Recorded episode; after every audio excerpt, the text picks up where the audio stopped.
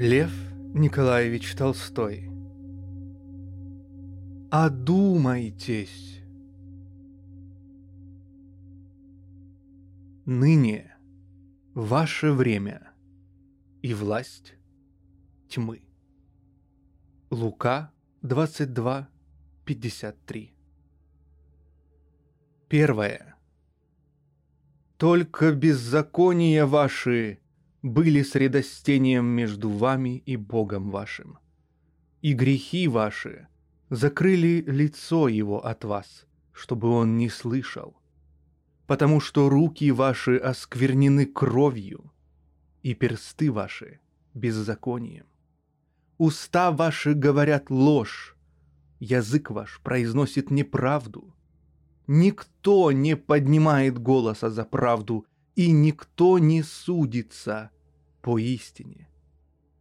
Уповают на пустое и говорят ложью, зачинают беду и рождают беззаконие.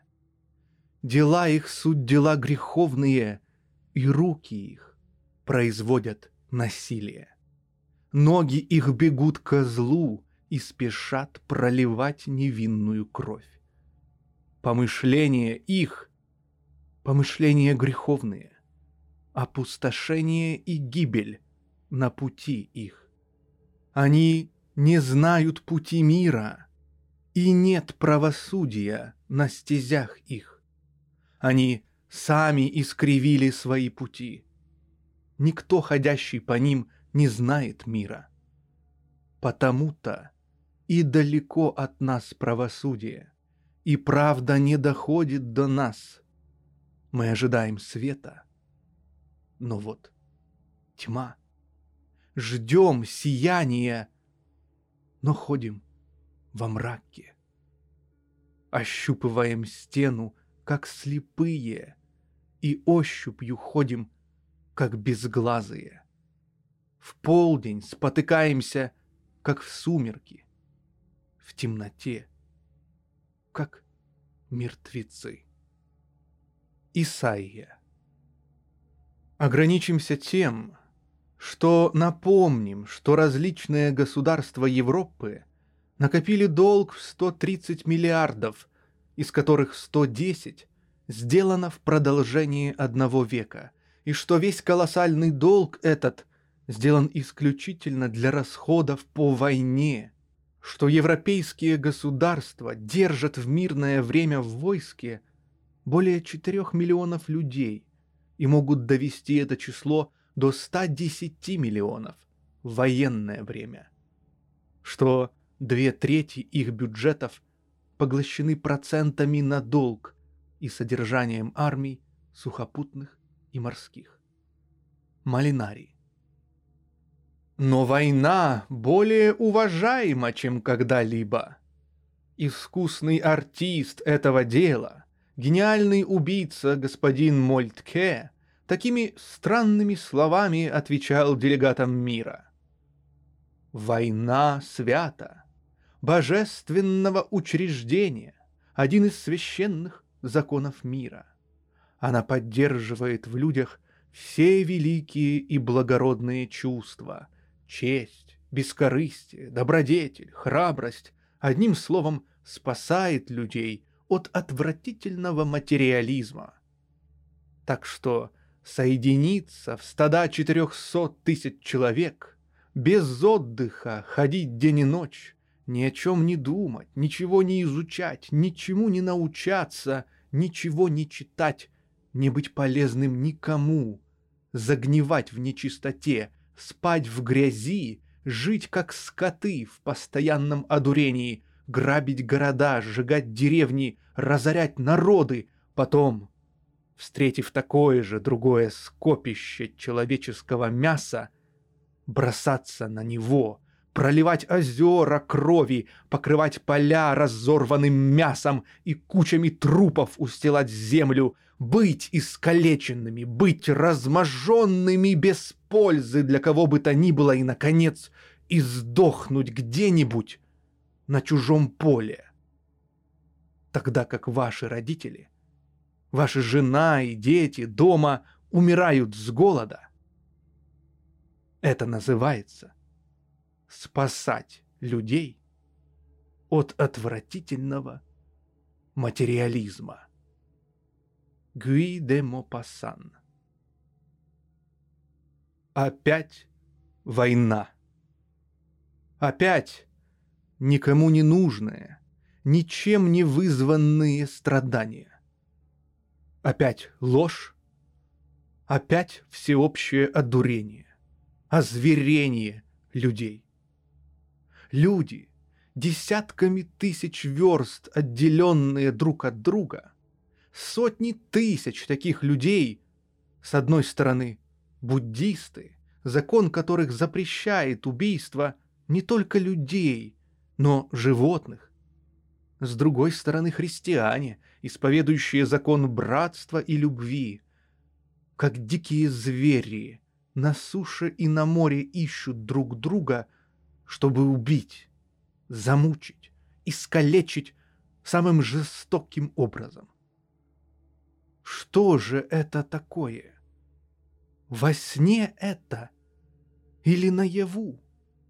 Совершается что-то такое, чего не должно, не может быть. Хочется верить, что это сон и проснуться, но нет. Это не сон, а ужасная действительность. Еще можно понять, что оторванный от своего поля, бедный, неученый, обманутый японец, которому внушено, что буддизм не состоит в сострадании ко всему живому, а в жертвоприношениях идолам. И такой же бедняга Тульский, Нижегородский, полуграмотный малый, которому внушено, что христианство состоит в поклонении Христу, Богородице, святым и их иконам, можно понять, что эти несчастные люди – доведенные вековым насилием и обманом до признания величайшего преступления в мире, убийства братьев, доблестным делом, могут совершать эти страшные дела, не считая себя в них виноватыми. Но как могут так называемые просвещенные люди проповедовать войну, содействовать ей? Участвовать в ней и, что ужаснее всего, не подвергаясь опасностям войны, возбуждать к ней, посылать на нее своих несчастных, обманутых братьев. Ведь не могут же эти так называемые просвещенные люди, не говоря уже о христианском законе, если они признают себя его исповедниками, не знать всего того, что писалось, пишется, говорилось и говорится о жестокости, ненужности, бессмысленности войны. Ведь потому они и считаются просвещенными людьми, что они знают все это.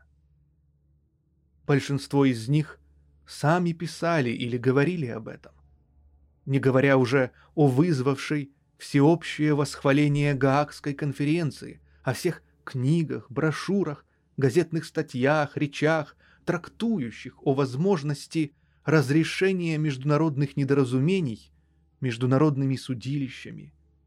Все просвещенные люди не могут не знать того, что всеобщее вооружение государств друг перед другом неизбежно должны привести их к бесконечным войнам или к всеобщему банкротству или к тому и к другому вместе. Не могут не знать, что кроме безумной, бесцельной траты миллиардов рублей, то есть трудов людских на приготовление к войнам, в самых войнах гибнут миллионы самых энергических, сильных людей в лучшую для производительного труда пору их жизни. Войны прошлого столетия погубили 14 миллионов людей. Не могут просвещенные люди не знать того, что поводы к войнам всегда такие, из-за которых не стоит тратить не только одной жизни человеческой, но и одной сотой тех средств, которые расходуются на войну. За освобождение негров истрачено в много раз больше того, что стоил бы выкуп всех негров юга. Все знают, не могут не знать главного, что войны, вызывая в людях самые низкие, животные страсти, развращают, озверяют людей. Все знают неубедительность доводов, приводимых в пользу войн, вроде тех, которые приводил Деместр, Мольтке и другие, так как все они основаны на том софизме, что во всяком бедствии человеческом можно найти полезную сторону или на совершенно произвольном утверждении, что войны всегда были и потому всегда будут, как будто дурные поступки людей могут оправдываться теми выводами и пользой, которые они приносят, или тем, что они в продолжение долгого времени совершались. Все так называемые просвещенные люди знают все это. И вдруг начинается война. И все это мгновенно забывается – и те самые люди, которые вчера еще доказывали жестокость, ненужность, безумие войн, нынче думают, говорят, пишут только о том, как бы побить как можно больше людей, разорить и уничтожить как можно больше произведений труда людей и как бы как можно сильнее разжечь страсти человека ненавистничества в тех мирных, безобидных, трудолюбивых людях, которые своими трудами кормят, одевают, содержат тех самых мнимо просвещенных людей, заставляющих их совершать эти страшные, противные их совести, благу и вере дела.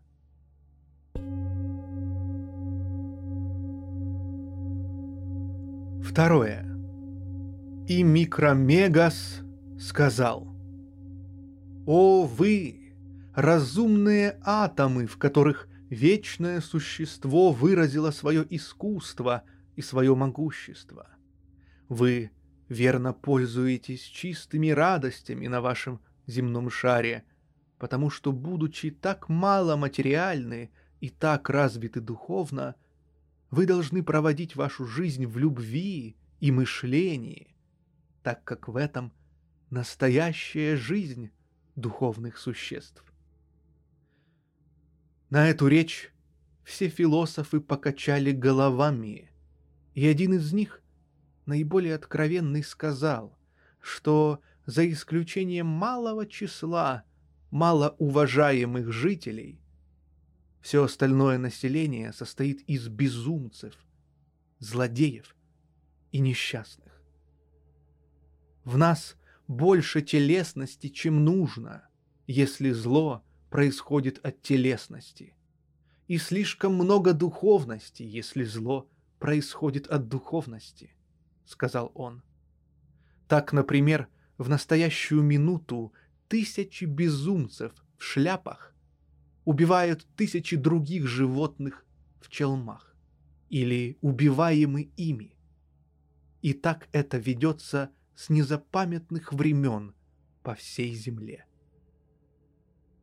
Из-за чего же ссорятся эти маленькие животные? Из-за какого-нибудь маленького кусочка грязи, величиной с вашу пятку, отвечал философ. И ни одному из людей, которые режут друг друга, нет ни малейшего дела до этого кусочка грязи.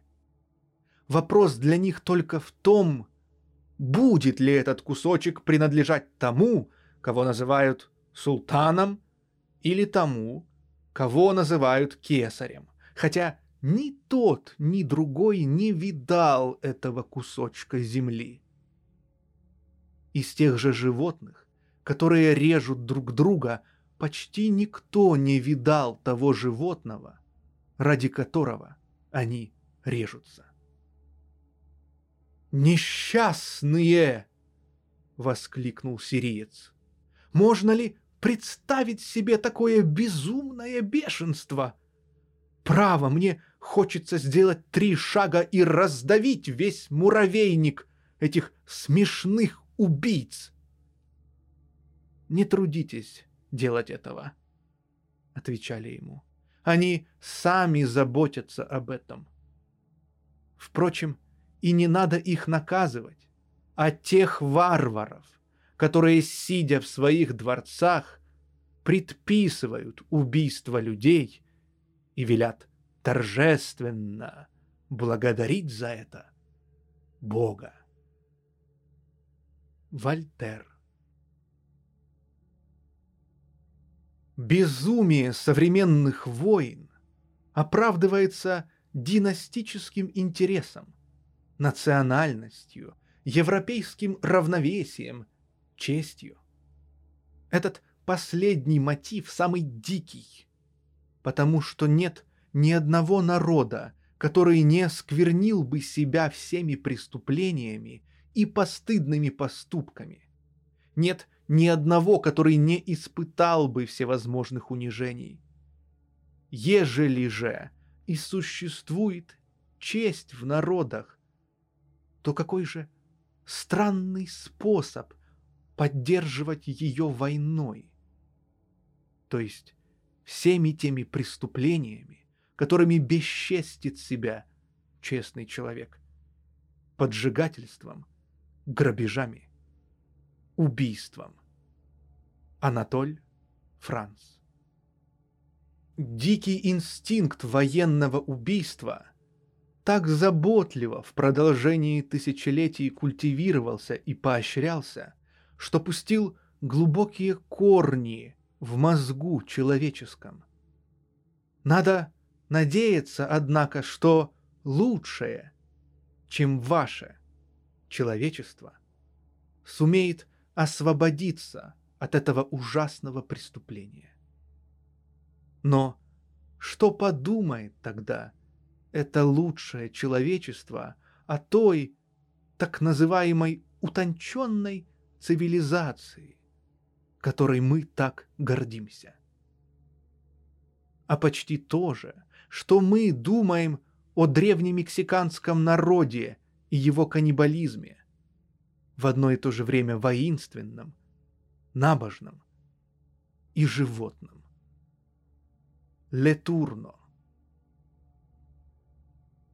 Иногда один властелин нападает на другого из страха, чтобы тот не напал на него.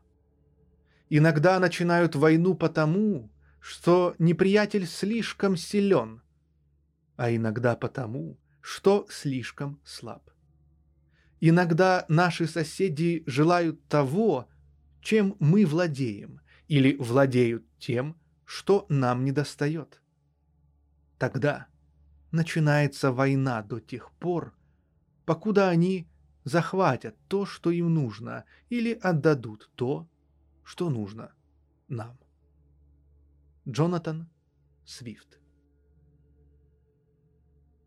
Совершается что-то непонятное и невозможное по своей жестокости, лживости и глупости.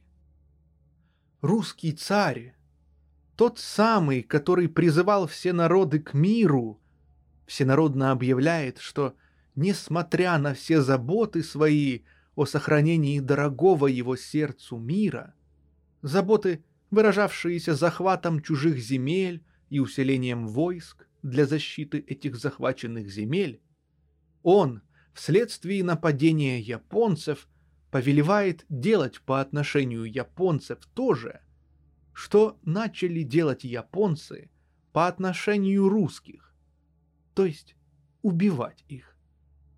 И объявляя об этом призыве к убийству, он поминает Бога, призывая его благословение на самое ужасное в свете преступление. То же самое по отношению русских провозгласил японский император. Ученые-юристы, господа Муравьев и Мартенс старательно доказывают, что в призыве народов ко всеобщему миру и возбуждению войны из-за захватов чужих земель нет никакого противоречия. И дипломаты на утонченном французском языке печатают и рассылают циркуляры, в которых подробно и старательно доказывают, хотя и знают, что никто им не верит, что только после всех попыток установить мирные отношения, в действительности всех попыток обмануть другие государства, русское правительство вынуждено прибегнуть к единственному средству разумного разрешения вопроса, то есть к убийству людей. И то же самое пишут японские дипломаты. Ученые, историки, философы с своей стороны, сравнивая настоящее с прошедшим и делая из этих сопоставлений глубокомысленные выводы, пространно рассуждают о законах движения народов, об отношении желтой и белой расы, буддизма и христианства, и на основании этих выводов и соображений оправдывают убийство христианами людей желтой расы. Точно так же, как ученые и философы японские оправдывают убийство людей белой расы. Журналисты, не скрывая своей радости, стараясь перещеголять друг друга и не останавливаясь ни перед какой самой наглой, очевидной ложью, на разные лады доказывают, что и правы, и сильны, и во всех отношениях хороши только русские. Они правы, слабы и дурны во всех отношениях все японцы. А также дурны и все те, которые враждебны или могут быть враждебны русским. Англичане, американцы, что точно так же по отношению русских доказывается японцами и их сторонниками. И, и не говоря уже о военных, по своей профессии, готовящихся к убийству, толпы так называемых просвещенных людей ничем и никем к этому не побуждаемых, как профессора, земские деятели, студенты, дворяне, купцы, выражают самые враждебные, презрительные чувства к японцам, англичанам, американцам, которым они вчера еще были доброжелательны или равнодушны. И без всякой надобности выражают самые подлые, рабские чувства перед царем, которому они, по меньшей мере, совершенно равнодушны, уверяя его в своей беспредельной любви и готовности жертвовать для него своими жизнями. И несчастный, запутанный молодой человек, признаваемый руководителем 130-миллионного народа, постоянно обманываемый и поставленный в необходимость противоречить самому себе, верит и благодарит и благословляет на убийство войска, которое он называет своим, для защиты земель, которые он еще с меньшим правом может называть своими. Все подносят друг другу безобразные иконы, в которые не только никто из просвещенных людей не верит, но которые безграмотные мужики начинают оставлять. Все в землю кланяются перед этими иконами, целуют их и говорят высокопарно лживые речи, в которые никто не верит. Богачи жертвуют ничтожные доли своих безнравственно нажитых богатств на дело убийства или на устройство помощи в деле убийства. И бедняки, с которых правительство собирает ежегодно 2 миллиарда, считают нужным делать то же самое, отдавая правительству и свои гроши. Правительство возбуждает и поощряет толпы праздных гуляк, которые, расхаживая с портретом царя по улицам, поют, кричат «Ура!» и под видом патриотизма делают всякого рода бесчинства.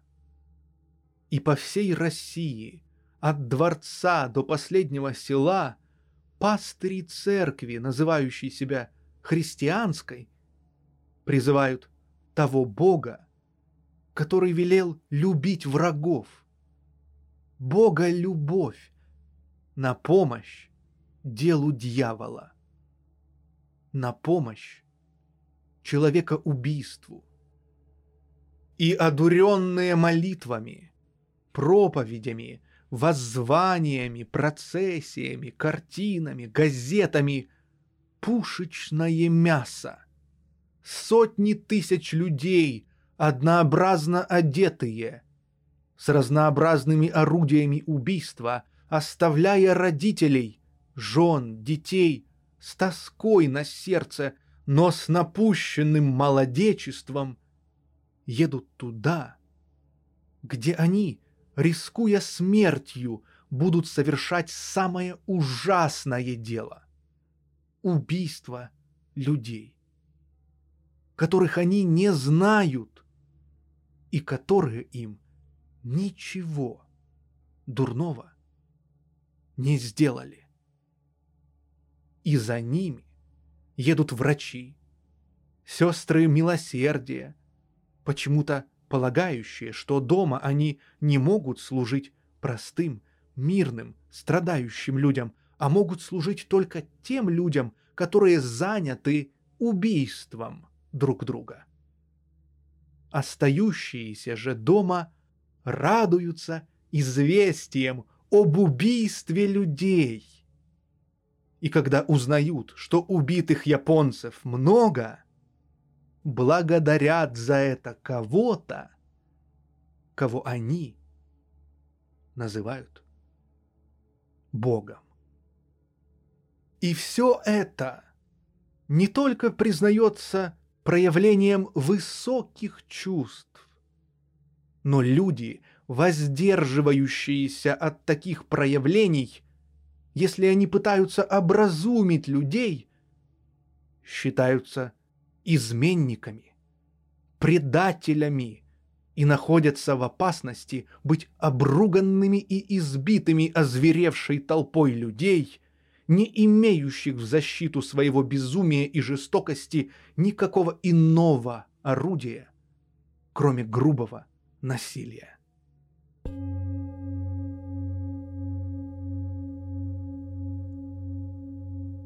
Третье. Война образует людей, перестающих быть гражданами и делающихся солдатами. Их привычки выделяют их из общества. Их главное чувство есть преданность начальнику. Они в лагерях приучаются к деспотизму, к тому, чтобы достигать своих целей насилием и играть правами и счастьем ближних. Их главное удовольствие — бурные приключения опасности. Мирные труды им противны. Война сама собой производит войну и продолжает ее без конца. Победивший народ, опьяненный успехом, стремится к новым победам. Пострадавший же народ — раздраженный поражением, спешит восстановить свою честь и свои потери. Народы, озлобленные друг против друга, взаимными обидами, желают друг другу унижения, разорения. Они радуются тому, что болезни, голод, нужда, поражения постигают враждебную страну убийство тысяч людей вместо сострадания вызывает в них восторженную радость. Города освещаются иллюминациями, и вся страна празднует. Так огрубевает сердце человека, и воспитываются его худшие страсти. Человек отрекается от чувств симпатии и гуманности. Чаннинг. Наступил возраст военной службы, и всякий молодой человек должен подчиняться не имеющим объяснения приказаниям негодяя или невежды. Он должен поверить, что благородство и величие состоит в том, чтобы отказаться от своей воли и сделаться орудием воли другого, рубить и быть рубимым, страдать от голода, жажды, дождя и холода, быть искалеченным, не зная, зачем, без другого вознаграждения, как чарка водки в день сражения и обещание неосязаемой эффективной вещи. Бессмертие после смерти и славы, которая дает или в которой отказывает газетчик своим пером, сидя в теплой комнате. Выстрел. Он, раненый, падает. Товарищи доканчивают его топча ногами. Его закапывают полуживого. И тогда он может наслаждаться бессмертием. Товарищи, родные, забывают его. Тот, кому он отдал свое счастье, свое страдание и свою жизнь, никогда не знал его. И после нескольких лет кто-нибудь отыскивает его побелевшие кости и из них делает черную краску и английскую ваксу, чтобы чистить сапоги его генерала. Альфонс Карр Они берут человека во всей силе, в лучшую пору молодости, дают ему в руки ружье. На спину ранец, а голову его отмечают кокардой. Потом говорят ему «Мой собрат, государь такой-то, дурно обошелся со мной, и потому ты должен нападать на всех его подданных. Я объявил им, что ты такого-то числа явишься на их границу, чтобы убивать их.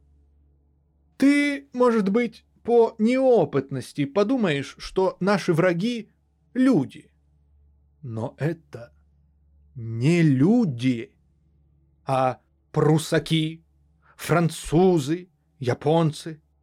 Ты будешь отличать их от человеческой породы по цвету их мундира. Постарайся исполнить как можно лучше твою обязанность, потому что я, оставаясь дома, буду наблюдать за тобой. Если ты победишь, то когда вы возвратитесь, я выйду к вам в мундире и скажу, «Солдаты, я доволен вами». В случае, если ты останешься на поле сражения, что весьма вероятно, я пошлю сведения о твоей смерти твоему семейству, чтобы оно могло оплакивать тебя и э, наследовать после тебя. Если ты лишишься руки или ноги, я заплачу тебе, э, что они стоят. Если же ты останешься жив и будешь уже не годен, чтобы носить ранец, я дам тебе отставку. И ты можешь идти э, издыхать где хочешь. Это до меня не касается. Клод Тилье и я понял дисциплину именно то, что капрал всегда прав, когда он говорит с солдатом. Сержант, когда он говорит с капралом. Унтер-офицер, когда он говорит с сержантом и так далее до фельдмаршала. Хотя бы они говорили, что дважды два — пять. Сначала это трудно понять. Но пониманию этого помогает то, что в каждой казарме висит табличка, и ее прочитывают, чтобы уяснить свои мысли. На этой табличке написано все то, что может желать сделать солдат. Как, например, возвратиться в свою деревню, отказаться от исполнения службы, не покориться своему начальнику и прочее. И за все это обозначены наказания. Смертная казнь или пять лет каторжной работы. Эркман Шатриан Я купил негра. Он мой. Он работает как лошадь. Я э, плохо кормлю его. Также одеваю и бью его, когда он не слушается. Что ж тут удивительного? Разве мы лучше обращаемся с своими солдатами? Разве они не лишены свободы так же, как этот негр? Разница только в том, что солдат стоит гораздо дешевле. Хороший негр стоит теперь по крайней мере 500 EQ. Хороший солдат стоит едва 50. Ни тот, ни другой не может уйти с того места, где их держит. И того и другого бьют за малейшую ошибку. Жалование почти одинаковое. Но негр имеет преимущество перед солдатом в том, что не подвергает опасности свою жизнь, а проводит ее своей женой и детьми. Точно, как будто не было ни Вольтера, ни Монтэня, ни Паскаля, ни Свифта, ни Канта, ни Спинозы, ни сотен других писателей с большой силой – обличавших бессмысленность, ненужность войны и изображавших ее жестокость, безнравственность, дикость и, главное, точно как будто не было Христа и его проповеди о братстве людей и любви к Богу и людям. Вспомнишь все это и посмотришь вокруг себя – на то, что делается теперь, и испытываешь ужас. Уже не перед ужасами войны, а перед тем, что ужаснее всех ужасов. Перед сознанием бессилия человеческого разума.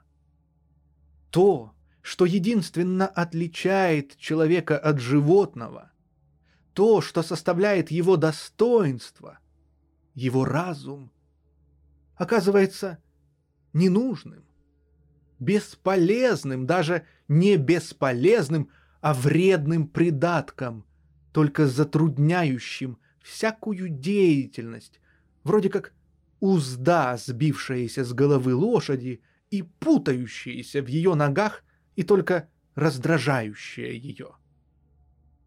Понятно, что язычник грек римлянин, даже средневековой христианин, не знавший Евангелия и слепо веровавший во все предписания церкви, мог воевать. И воюя, гордиться своим военным званием.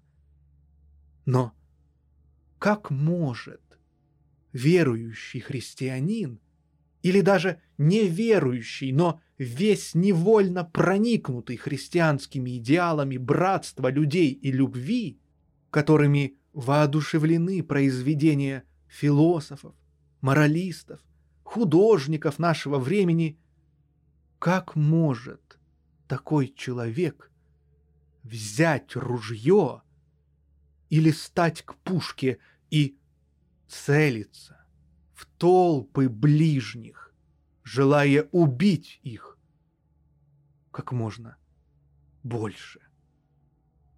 Ассириане, римляне, греки могли быть уверены, что воюя, поступают не только согласно своей совестью, но совершают даже доброе дело. Но ведь хотим мы или не хотим этого, мы христиане. И христианство, как бы оно не было извращено, общий дух его не мог не поднять нас на ту высшую ступень разума, с которой мы уже не можем не чувствовать всем существом своим не только безумие, жестокости войны, но совершенной противоположности всему, что мы считаем хорошим и должным.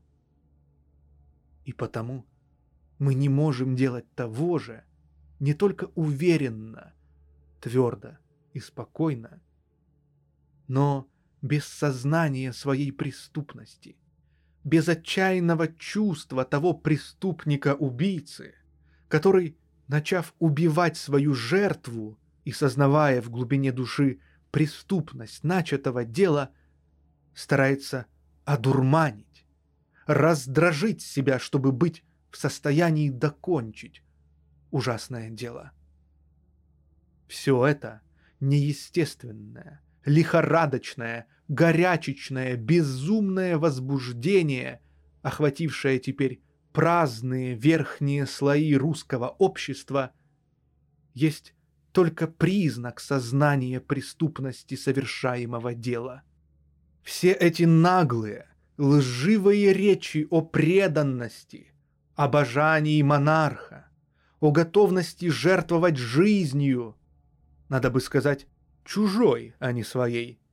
Все эти обещания отстаивания грудью чужой земли, все эти бессмысленные благословения друг друга разными стягами и безобразными иконами, все эти молебны, все эти приготовления простынь и бинтов, все эти отряды сестер милосердия, все эти жертвы на флот и Красный Крест, отдаваемые тому правительству, прямая обязанность которого в том, чтобы, имея возможность собирать с народа сколько ему нужно денег, объявив войну, завести нужный флот и нужные средства перевозки раненых. Все эти славянские, напыщенные, бессмысленные и кощунственные молитвы, про произнесение которых в разных городах газеты сообщают как про важную новость. Все эти шествия, требования гимна, крики «Ура!», вся эта ужасная, отчаянная, не боящаяся обличения, потому что всеобщая газетная ложь все это одурение и озверение, в котором находится теперь русское общество, и которое передается понемногу и массам, все это есть только признак сознания преступности того ужасного дела, которое делается. Непосредственное чувство говорит людям, что не должно быть того, что они делают. Но как тот убийца, который, начав резать свою жертву, не может остановиться, так и русским людям кажется теперь неопровержимым доводом в пользу войны то, что дело начато. Война начата, и потому надо продолжать ее – так это представляется самым простым, заблудшим, неученым людям, действующим под влиянием мелких страстей и одурения, которому они подверглись. И точно так же рассуждают самые ученые люди, нашего времени, доказывая то, что человек не имеет свободы воли. И потому, если бы он и понял, что начатое им дело нехорошо, он не сможет остановиться. И ошалевшие, озверевшие люди продолжают ужасное дело.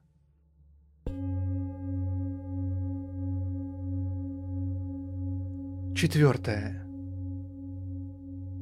Удивительно, до какой степени, благодаря дипломатии и журналам, может самое ничтожное несогласие превратиться в священную войну. Когда Англия и Франция объявили войну России в 1856 году, то это произошло по такому ничтожному обстоятельству, что надо долго рыться в дипломатических архивах, чтобы понять эту причину. А вместе с тем, последствиями этого странного недоразумения была смерть 500 тысяч добрых людей и израсходование от 5 до 6 миллиардов. В сущности, причины были, но такие, в которых не признаются. Наполеон III хотел посредством союза с Англией и счастливой войны утвердить свою преступного происхождения власть. Русские хотели захватить Константинополь. Англичане хотели утвердить могущество своей торговли и помешать влиянию русских на Востоке. Под одним или другим видом это всегда тот же дух, завоевания и насилия. Рише. Может ли быть что-нибудь нелепее того, что человек имеет право убить меня, потому что он живет на той стороне реки, и что его государь в ссоре с моим, хотя я и не ссорился с ним. Паскаль. Обитатели земной планеты находятся еще в таком состоянии нелепости, неразумия, тупости, что каждый день читаешь в журналах цивилизованных стран обсуждение дипломатических отношений глав государств, имеющих целью союзы против предполагаемого врага приготовление войн, при которых народы позволяют своим руководителям располагать ими, как скотом, ведомым на бойню.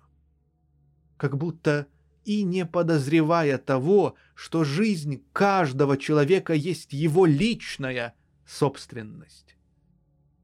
Обитатели этой странной планеты все воспитаны в убеждении, что есть народы, границы, знамена. И все имеют такое слабое сознание человечности, что это чувство совершенно исчезает перед представлением Отечества.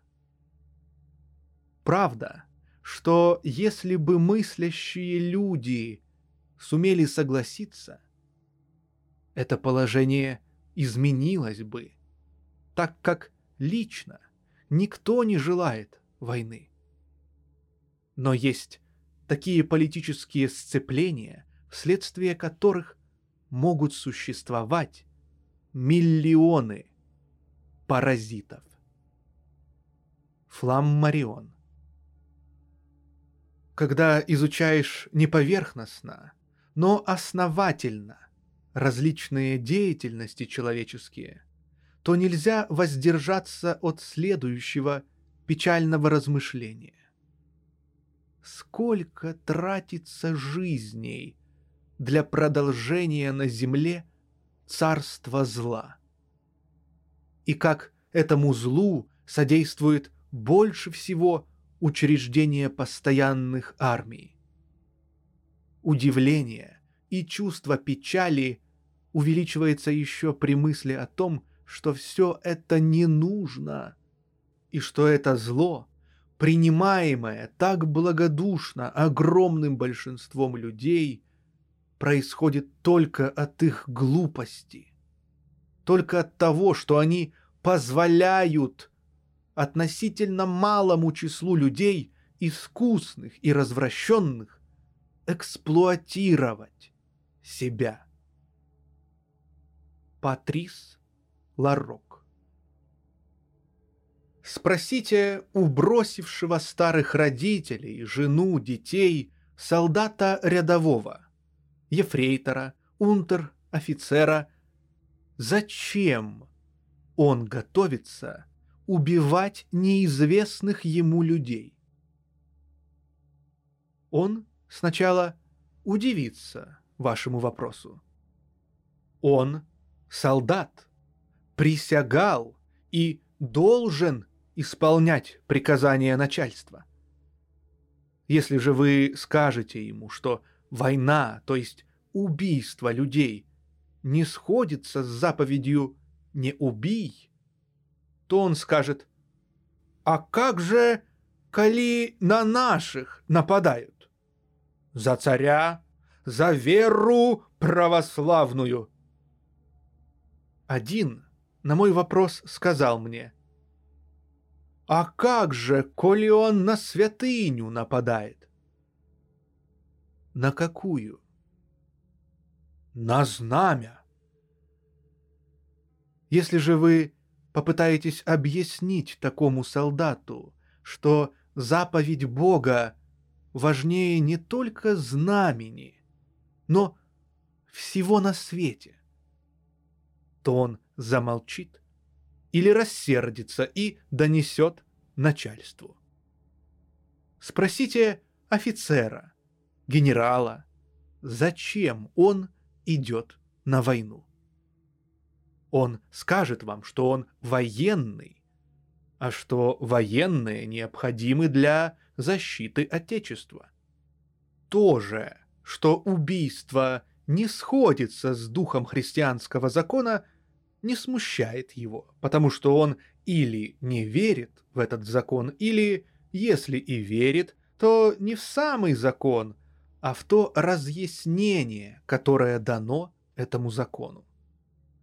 Главное же то, что он так же, как и солдат, на место вопроса личного, что ему делать, всегда подставляет вопрос общий, о государстве, отечестве.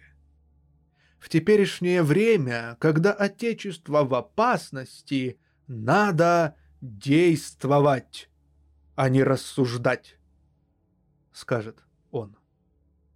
Спросите дипломатов, которые своими обманами подготавливают войны. Зачем они делают это? Они скажут вам, что цель их деятельности в установлении мира между народами, и что цель эта достигается не идеальными, неосуществимыми теориями, а дипломатической деятельностью и готовностью к войне.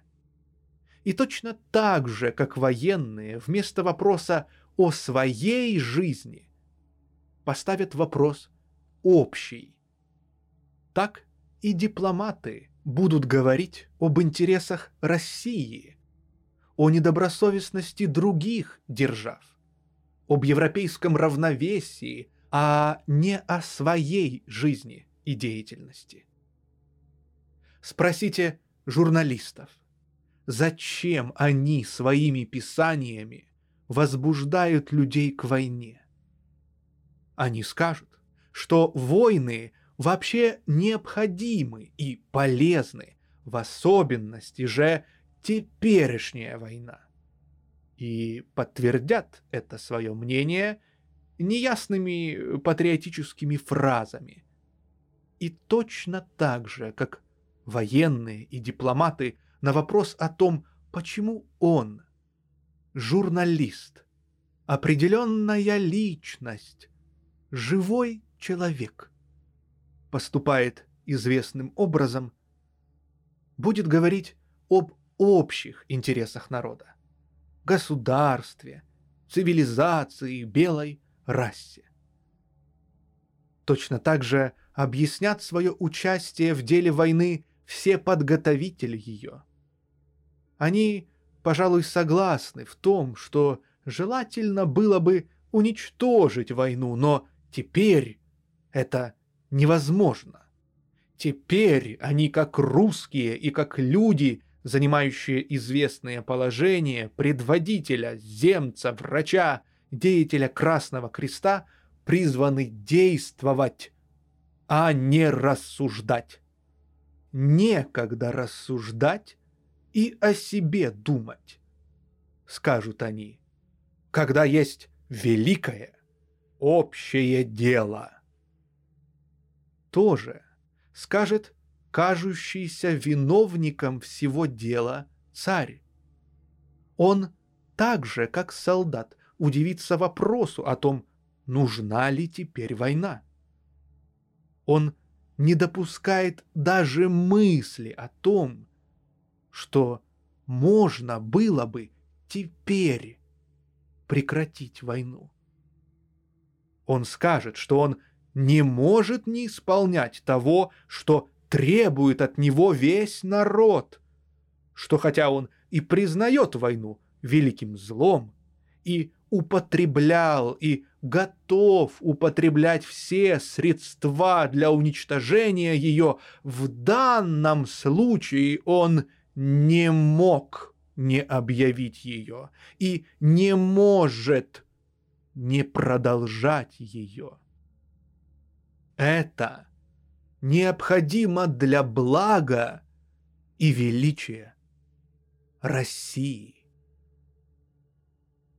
Все эти люди на вопрос о том, почему он, такой-то Иван, Петр, Николай, признавая для себя обязанность христианского закона, запрещающего не только убийство ближнего, но требующего любви к нему, служения ему, позволяет себе участие в войне, то есть в насилии, в грабеже, убийстве, одинаково всегда ответят тем, что поступают они так во имя или Отечества, или веры, или присяги, или чести, или цивилизации, или будущего блага всего человечества. Вообще чего-то отвлеченного и неопределенного. Кроме того, все эти люди всегда так усиленно заняты или приготовлениями к войне, или распоряжениями, или рассуждениями о ней, что в свободное время могут только отдыхать от своих трудов и не имеют времени заниматься рассуждениями о своей жизни, которые они считают праздными.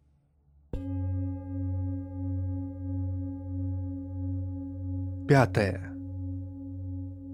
Мысль с ужасом останавливается перед неизбежно ожидающей нас в конце века катастрофой. И надо приготавливаться к ней. В продолжении 20 лет, теперь уже более 40, все усилия знания истощаются на то, чтобы изобретать орудия разрушения. И скоро будет достаточно нескольких пушечных выстрелов, чтобы уничтожить целую армию. Под ружьем теперь уже не так, как прежде – несколько тысяч продажных бедняков. Но народы, целые народы готовятся убивать друг друга.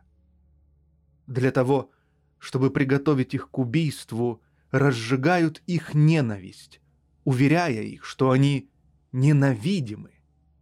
И кроткие люди верят этому.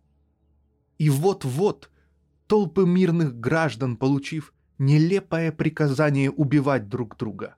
Бог знает, из-за какого смешного распределения границ или каких-нибудь торговых, колониальных интересов бросаться друг на друга с жестокостью диких зверей. И пойдут они, как бараны, на бойню, зная, куда они идут, зная, что они оставляют своих жен, что дети их будут голодать. Но они будут идти, до такой степени опьяненные звучными и лживыми словами, до такой степени обманутые, что, воображая, что бойня составляет их обязанность, будут просить Бога благословить их кровавые дела. И будут они идти, растаптывая урожаи, которые они сеяли, сжигая города, которые они строили, с восторженным пением, криками радости, праздничной музыкой будут идти без возмущения покорные и смиренные, несмотря на то, что в них сила, и что если бы они могли согласиться, они установили бы здравый смысл и братство вместо диких хитростей дипломатов. Э. Рот. Очевидец рассказывает, что он в нынешнюю русско-японскую войну увидал, войдя на палубу варяга. Зрелище было ужасно. Везде кровь, обрывки человеческого мяса, туловища без голов, оторванные руки, запах крови, от которого тошнило самых привычных. Боевая башня более всех пострадала. Гранату разорвала на ее вершине и убила молодого офицера, который руководил наводкой. От несчастного осталась только сжатая рука, державшая инструмент. Из четырех людей, бывших с командиром, два были разорваны на куски. Два другие сильно ранены. Это те, о которых я рассказывал и которым отрезали обе ноги, и потом должны были еще раз отрезать их. Командир отделался ударом осколка в висок. И это не все. Нейтральные не могут принять на свои пароходы раненых, потому что гангрена и горячка заразительны. Гангрена и гнойные госпитальные заражения составляют вместе с голодом, пожаром, разорениями, болезнями, тифом – оспой тоже часть военной славы. Такова война. А между тем Жозеф Местер так воспевал благодеяние войны.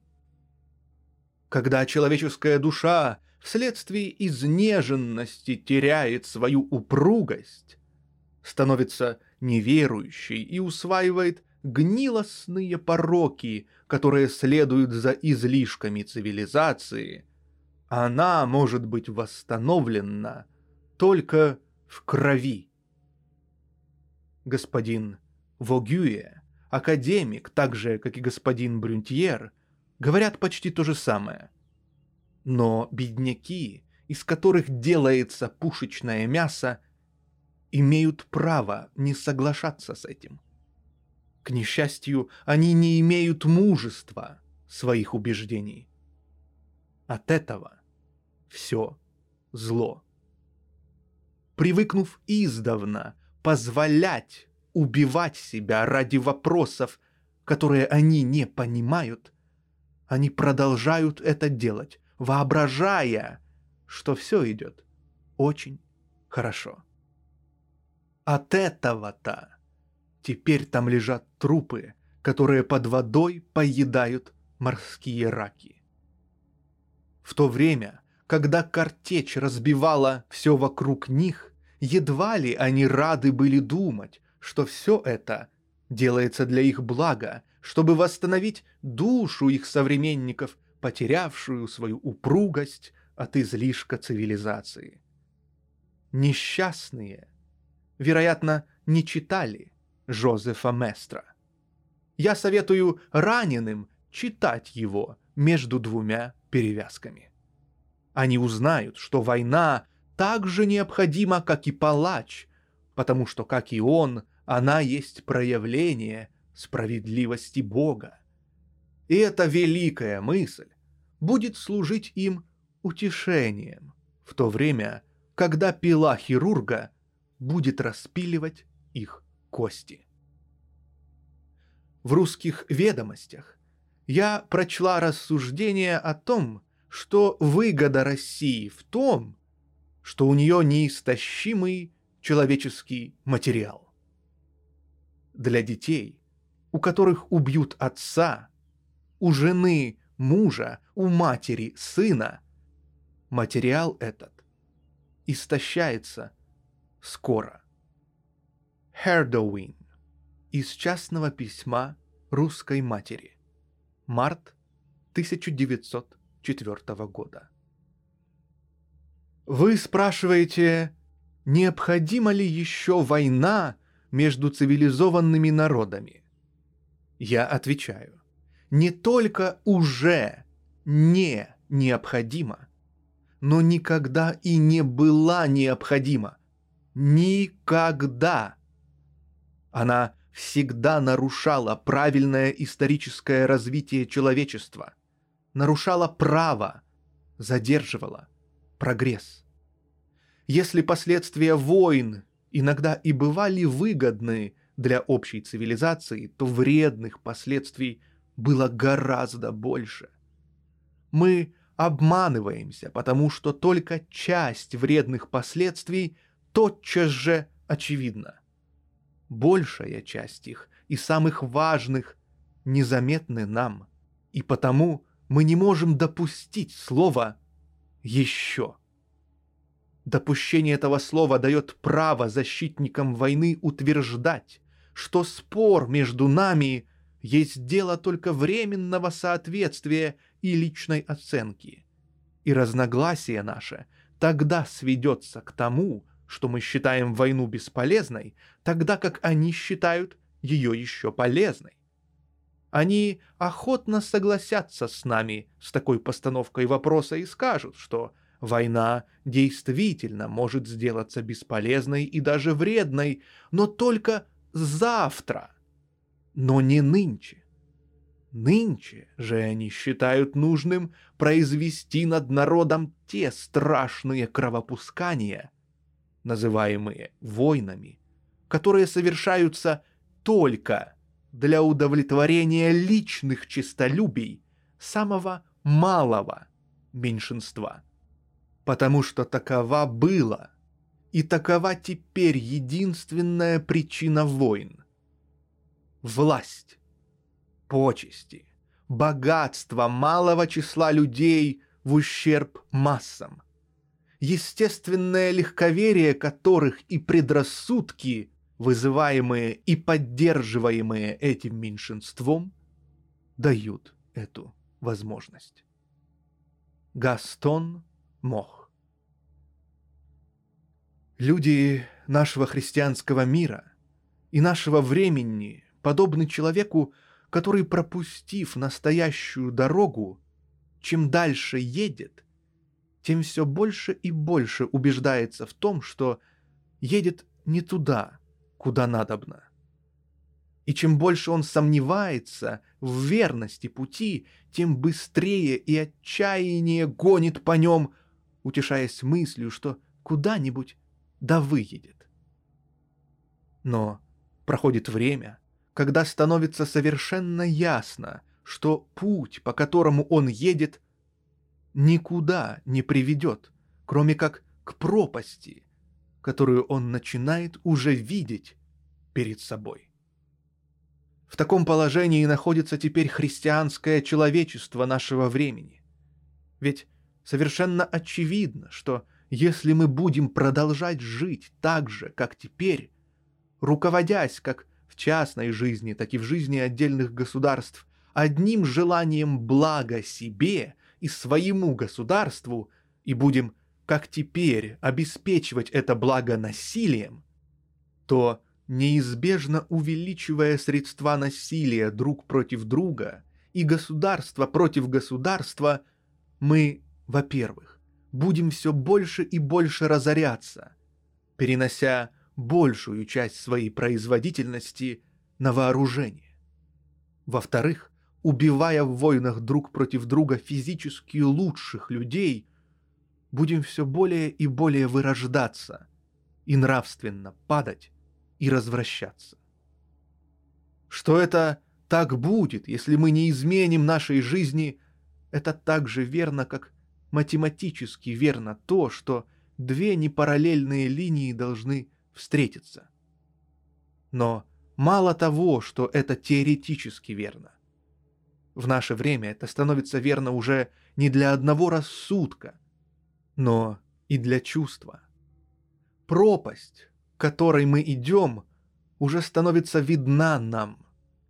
И самые простые, не философствующие, не ученые люди не могут не видеть того, что все больше и больше вооружаясь друг против друга и истребляя друг друга на войнах, мы, как пауки в банке, ни к чему иному не можем прийти, как только к уничтожению друг друга.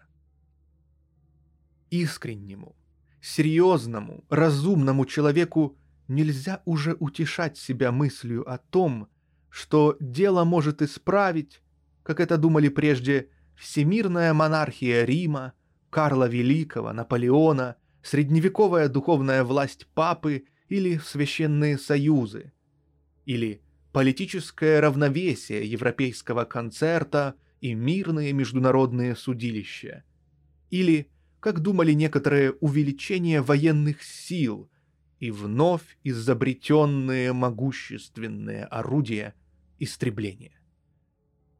Устроить всемирную монархию или республику с европейскими штатами невозможно, потому что различные народы никогда не захотят соединиться в одно государство. Устроить международное судилище для решения международных споров. Но кто же заставит подчиниться решению судилища тяжущегося, у которого под ружьем миллионы войска? Разоружиться? Никто не хочет и не может начинать придумать еще более ужасные средства истребления, баллоны с начиненными удушливыми газами бомбами, снарядами, которыми люди будут посыпать друг друга.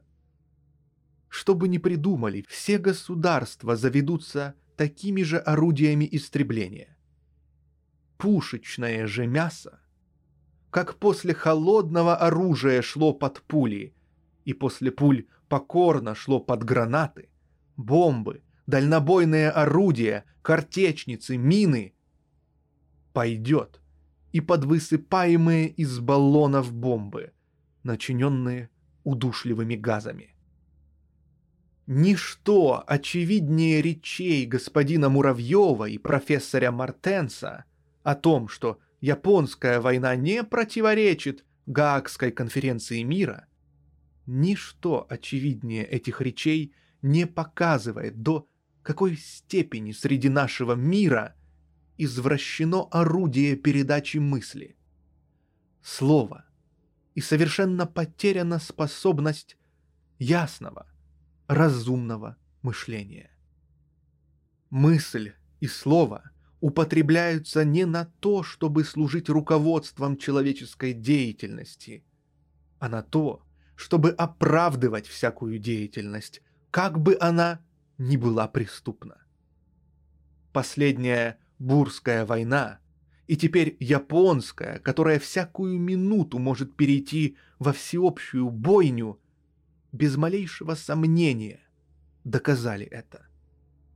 Все антимилитаристические рассуждения также мало могут содействовать прекращению войны, как самые красноречивые, убедительные, обращенные к грызущимся собакам доводы о том, что им выгоднее разделить тот кусок мяса, за который они грызутся, чем перекусать друг друга и лишиться куска мяса, который унесет прохожая, не участвующая в драке собака. Мы разогнались к пропасти и не можем остановиться, и летим в нее. Для всякого разумного человека, думающего о том положении, в котором находится теперь человечество, и о том, к которому оно неизбежно приближается, не может не быть очевидно, что практического выхода из этого положения нет никакого – что нельзя придумать никакого такого устройства учреждения, которое спасло бы нас от той погибели, к которой мы неудержимо стремимся. Не говоря уже об экономически неразрешимых и все усложняющихся и усложняющихся опасностями взаимные отношения вооружающихся друг против друга держав, всякую минуту готовые разразиться и разражающиеся войнами – ясно указывают на ту неизбежную гибель, которой влечется все так называемое цивилизованное человечество. Так что же делать?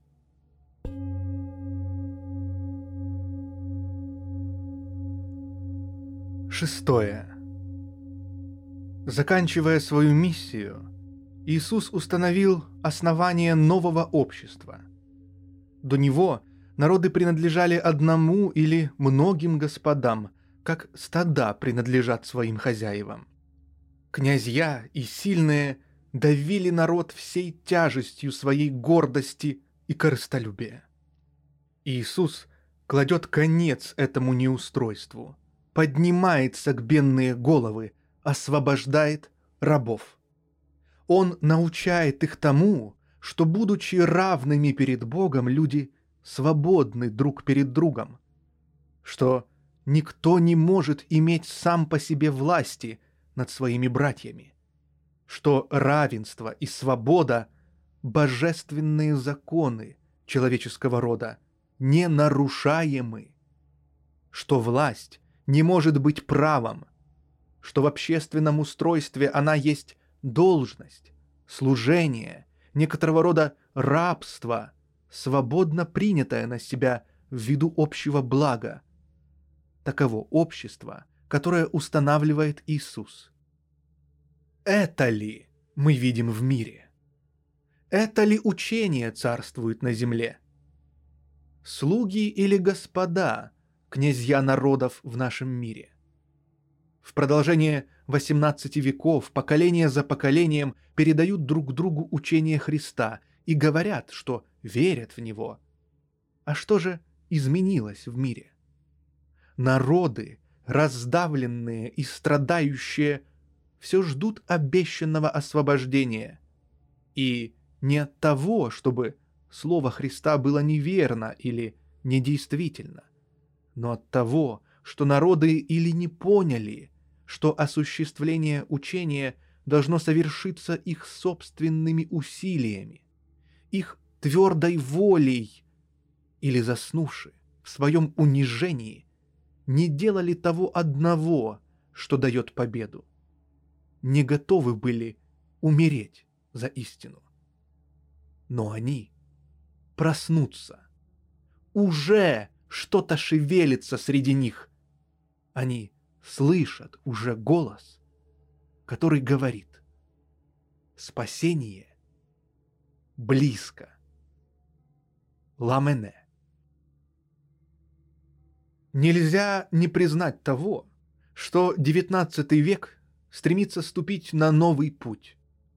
Люди этого века начинают понимать, что должны существовать законы и суды и для народов, и что преступления народа против народа, хотя и совершаемые в великих размерах, не менее ненавистны, чем преступления человека против человека. Кетле. Все люди одного происхождения подлежат одному закону, и все предназначены к одной цели. И потому у нас должна быть одна вера, одна цель поступков, одно знамя, под которым все должны сражаться. Поступки, слезы и мученичество есть общий всему человечеству язык, который понимают все. Иосиф Мадзини Нет, призываю в свидетели возмущения совести всякого человека, который видел, как текла кровь его сограждан или был причиной этого. Недостаточно одной головы, чтобы нести тяжесть стольких убийств. Надо было бы столько же голов, сколько есть сражающихся, для того, чтобы быть ответственными за закон крови, который они устанавливают, нужно было бы, чтобы они, по крайней мере, понимали его. Но лучшие учреждения, о которых здесь идет речь, будут все-таки только временными. Потому что, повторяю еще раз, армии и война должны кончиться Несмотря на слова софиста, которого я опровергал в другом месте, неправда, чтобы война даже против чужеземца была священна. Неправда, чтобы земля алкала крови. Война проклята Богом и даже теми людьми, которые в ней участвуют и которые испытывают от нее тайный ужас.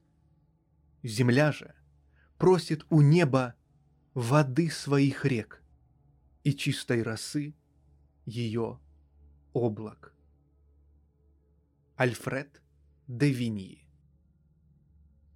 Человек так же мало сотворен для того, чтобы принуждать, как и для того, чтобы повиноваться.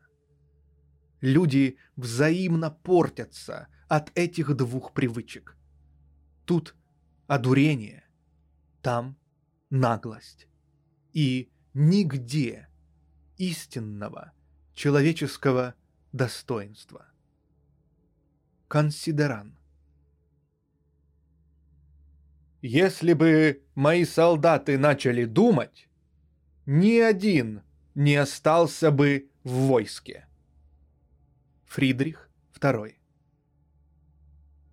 Две тысячи лет тому назад Иоанн Креститель и за ним Христос говорили людям, «Исполнилось время, и приблизилось Царство Божье. Одумайтесь и веруйте в Евангелие. И если не одумаетесь, все погибнете». Но люди не послушали его. И та погибель, которую он предсказывал – уже близка. И мы, люди нашего времени, не можем не видеть ее. Мы погибаем уже, и потому не можем пропустить мимо ушей того, старого по времени, но нового для нас, средства спасения. Мы не можем не видеть того, что кроме всех других бедствий, проистекающих из нашей дурной, неразумной жизни, одни военные приготовления и неизбежные вследствие них войны неминуемо должны погубить нас. Мы не можем не видеть, что все придумываемые людьми практические средства избавления от этих зол оказываются и должны оказываться бессильными, и что бедственность положения народов, вооружающихся друг против друга – не может не идти все усиливаясь и усиливаясь. И потому слова Христа больше, чем когда-нибудь и кому-нибудь относятся к нам и нашему времени. Христос говорил «Одумайтесь!» То есть каждый человек остановись в своей начатой деятельности – и спроси себя, кто ты? Откуда ты взялся? И в чем твое назначение?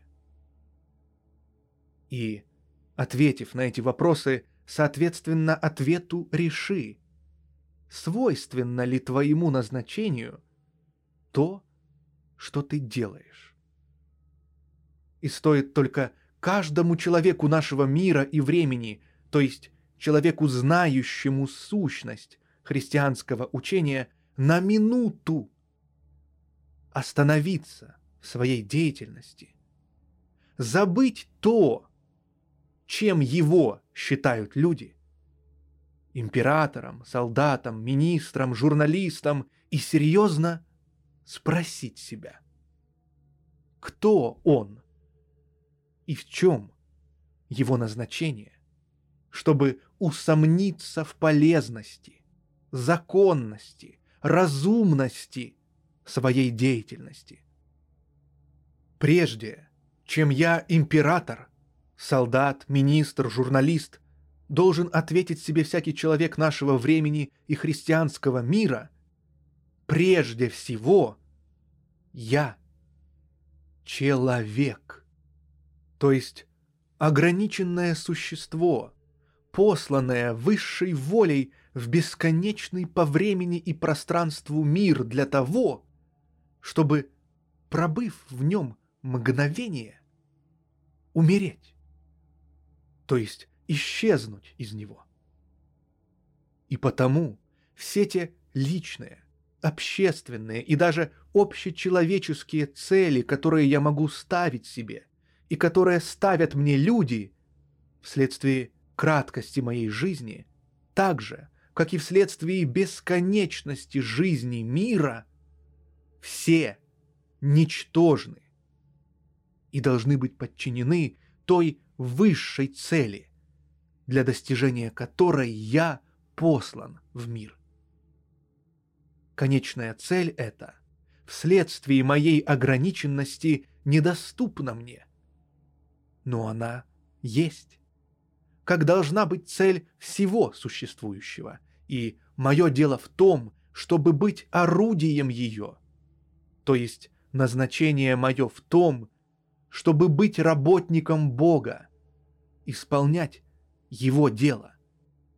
И, поняв так свое назначение, всякий человек нашего мира и времени от императора до солдата не может не посмотреть иначе на те обязанности, которые он сам или люди наложили на него. Прежде, чем меня короновали, признали императором, должен сказать себе император, прежде чем я обязался исполнять свои обязанности главы государства, я тем самым, что живу, обещался исполнить то, чего требует от меня та высшая воля, которая послала меня в жизнь. Требования эти я не только знаю, но чувствую в своем сердце. Они состоят в том, как это выражено в христианском законе, который я исповедую, чтобы я покорялся воле Бога и исполнял то, чего она хочет от меня. Любил бы ближнего, служил ему, поступал бы с ним, как я хочу, чтобы поступали со мной.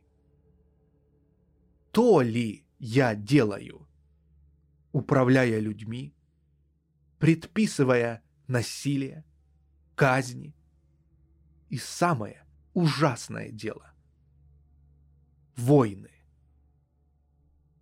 Люди говорят мне, что я должен делать это. Бог же говорит, что я должен делать совершенно другое. И потому, сколько бы мне ни говорили, что я, как глава государства, должен руководить насилиями, сборами податей, казнями и, главное, войной, то есть убийством ближнего, я не хочу и не могу этого делать. И то же самое должен сказать себе солдат, которому внушено, что он должен убивать людей. И министр, считавший своей обязанностью приготовление к войне. И журналист, возбуждающий к войне. И всякий человек, задавший себе вопрос о том, что он такое, в чем его назначение в жизни. А как только глава государства перестанет распоряжаться войной, солдат перестанет воевать, министр готовить средства к войне, журналист возбуждать к ней. Так, без всяких новых учреждений, приспособлений, равновесий, судилищ, само собою уничтожится то безвыходное положение, в которое поставили себя люди не только по отношению к войне, но и ко всем тем бедствиям, которые они сами наносят себе. Так что, как ни странно это кажется, самое верное и несомненное избавление людей от всех бедствий, которые они сами наносят себе, и от самого ужасного из них, от войны, достигается не какими-либо внешними общими мерами, а только тем простым обращением к сознанию каждого отдельного человека, которое 1900 лет тому назад предлагал Христос. Тем, чтобы каждый человек одумался, спросил себя, кто он, зачем он живет и что ему должно, и что не должно делать.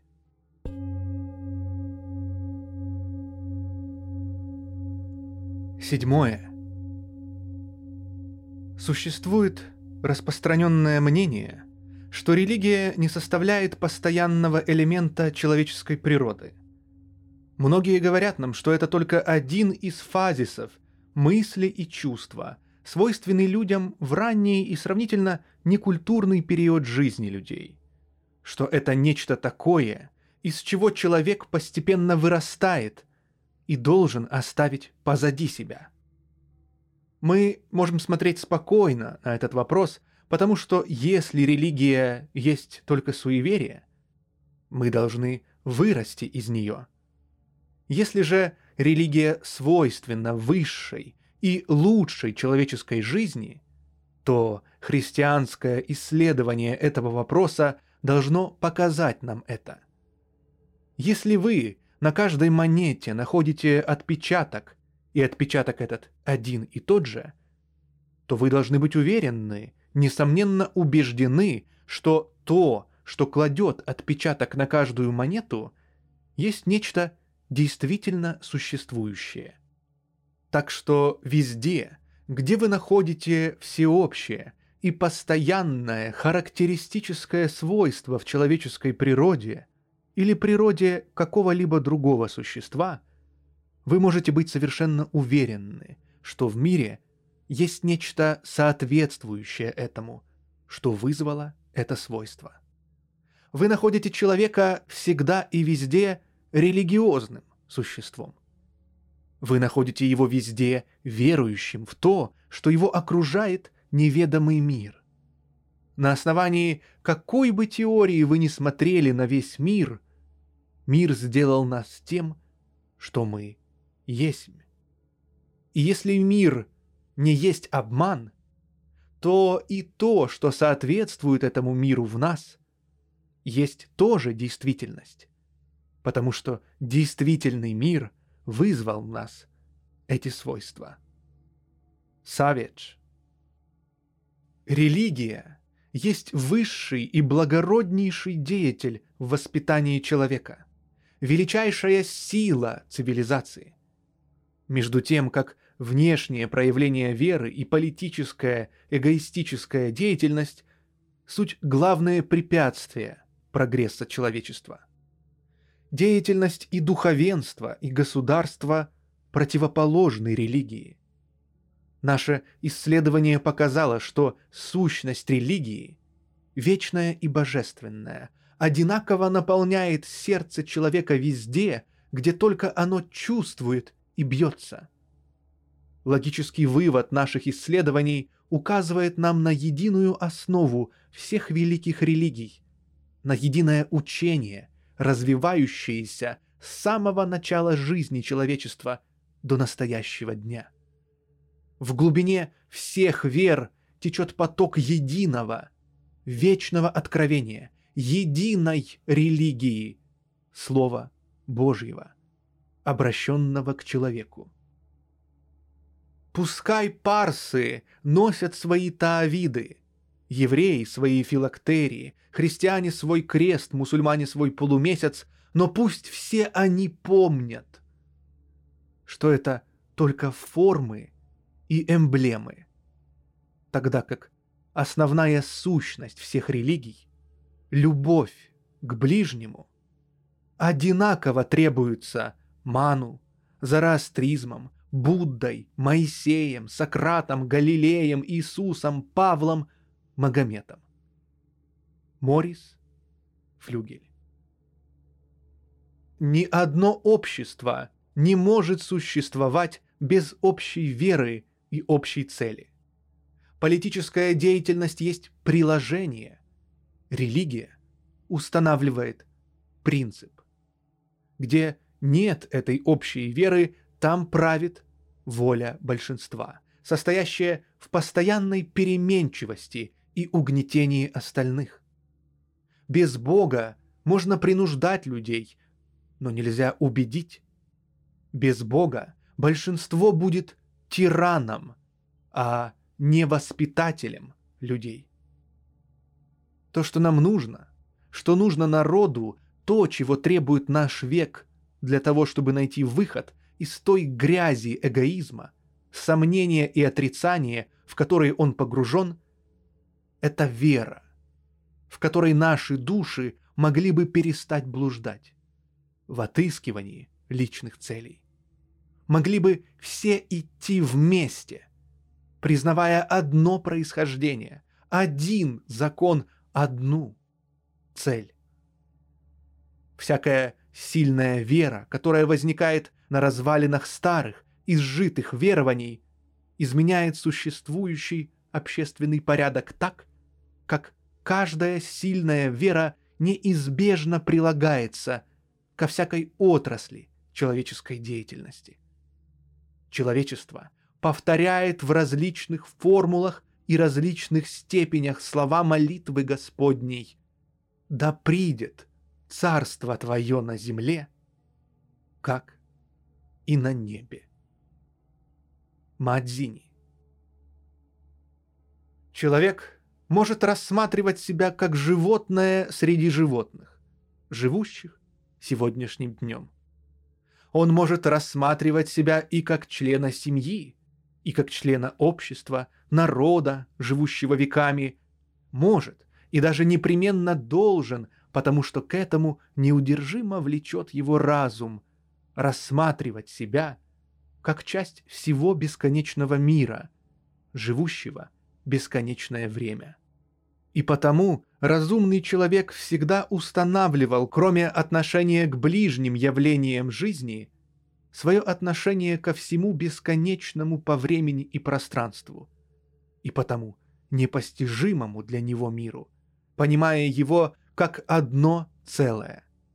И такое установление отношения человека к тому непостижимому целому, которого он чувствует себя частью, и из которого он выводит руководство в своих поступках, и есть то, что называлось и называется религией. И потому религия всегда была и не может перестать быть необходимостью и неустранимым условием в жизни разумного человека и разумного человечества. Истинная религия есть такое установленное человеком отношение к окружающей его бесконечной жизни, которое связывает его жизнь с этой бесконечностью и руководит его поступками. Лев Толстой. Религия, рассматриваемая объективно, есть признание всех наших обязанностей заповедями Бога есть только одна истинная религия. Хотя может быть много разных вер. Кант.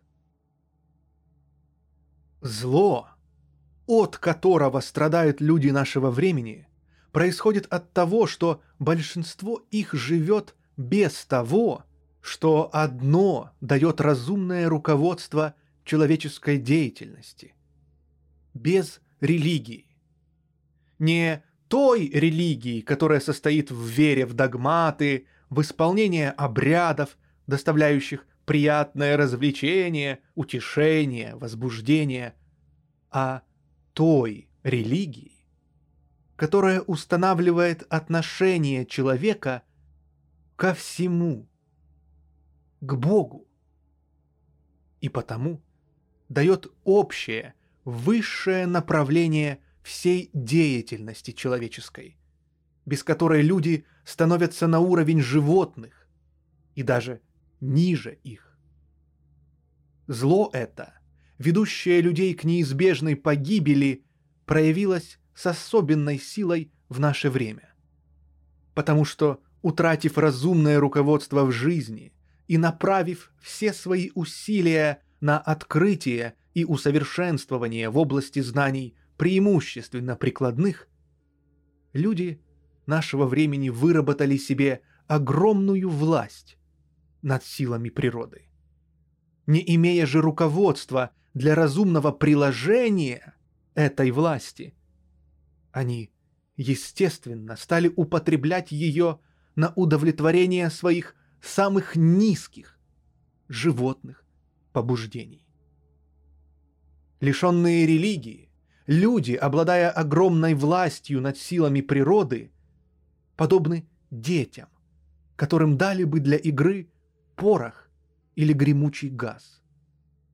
Глядя на то могущество, которым пользуются люди нашего времени, и на то, как они употребляют его, чувствуется, что по степени своего нравственного развития люди не имеют права не только на пользование железными дорогами, паром, электричеством, телефонами, фотографиями, беспроволочными телефонами, но даже простым искусством обработки железа и стали.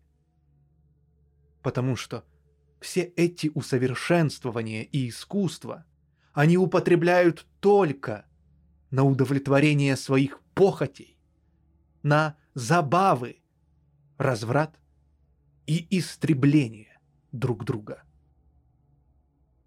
Что же делать? Отбросить все те усовершенствования жизни, все то могущество, которое приобрело человечество? Забыть то, что оно узнало? Невозможно. Как не зловредно употребляются эти умственные приобретения, они все-таки приобретения. И люди не могут забыть их. Изменить те соединения народов, которые образовались веками, и установить новые. Придумать такие новые учреждения, которые помешали бы меньшинству обманывать и эксплуатировать большинство – распространить знания. Все это испробовано и делается с большим усердием. Все эти мнимые приемы исправления составляют главное средство самозабвения, отвлечения себя от сознания неизбежной гибели. Изменяются границы государств, изменяются учреждения, распространяются знания, но люди в других пределах, с другими учреждениями, с увеличенными знаниями остаются теми же зверями, готовыми всякую минуту разорвать друг друга, или теми рабами, какими всегда были и будут, пока будут руководиться не религиозным сознанием, а страстями, рассудком и посторонними внушениями. Человеку нет выбора. Он должен быть рабом наиболее бессовестного и наглого, чем другие, раба. Или Бога. Потому что для человека есть только одно средство быть свободным. Это соединение своей воли с волей Бога.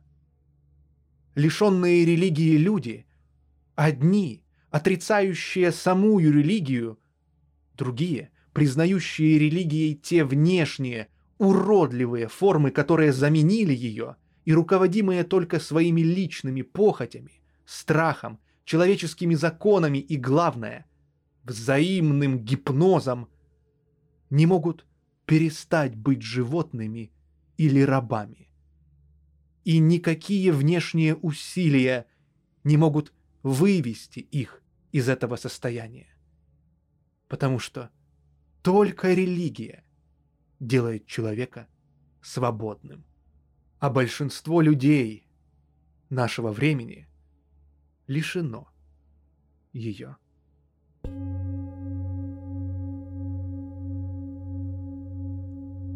Восьмое.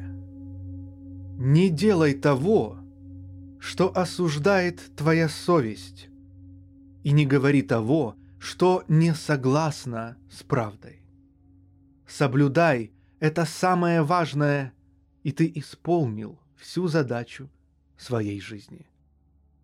Никто не может насиловать твою волю, на нее нет ни вора, ни разбойника.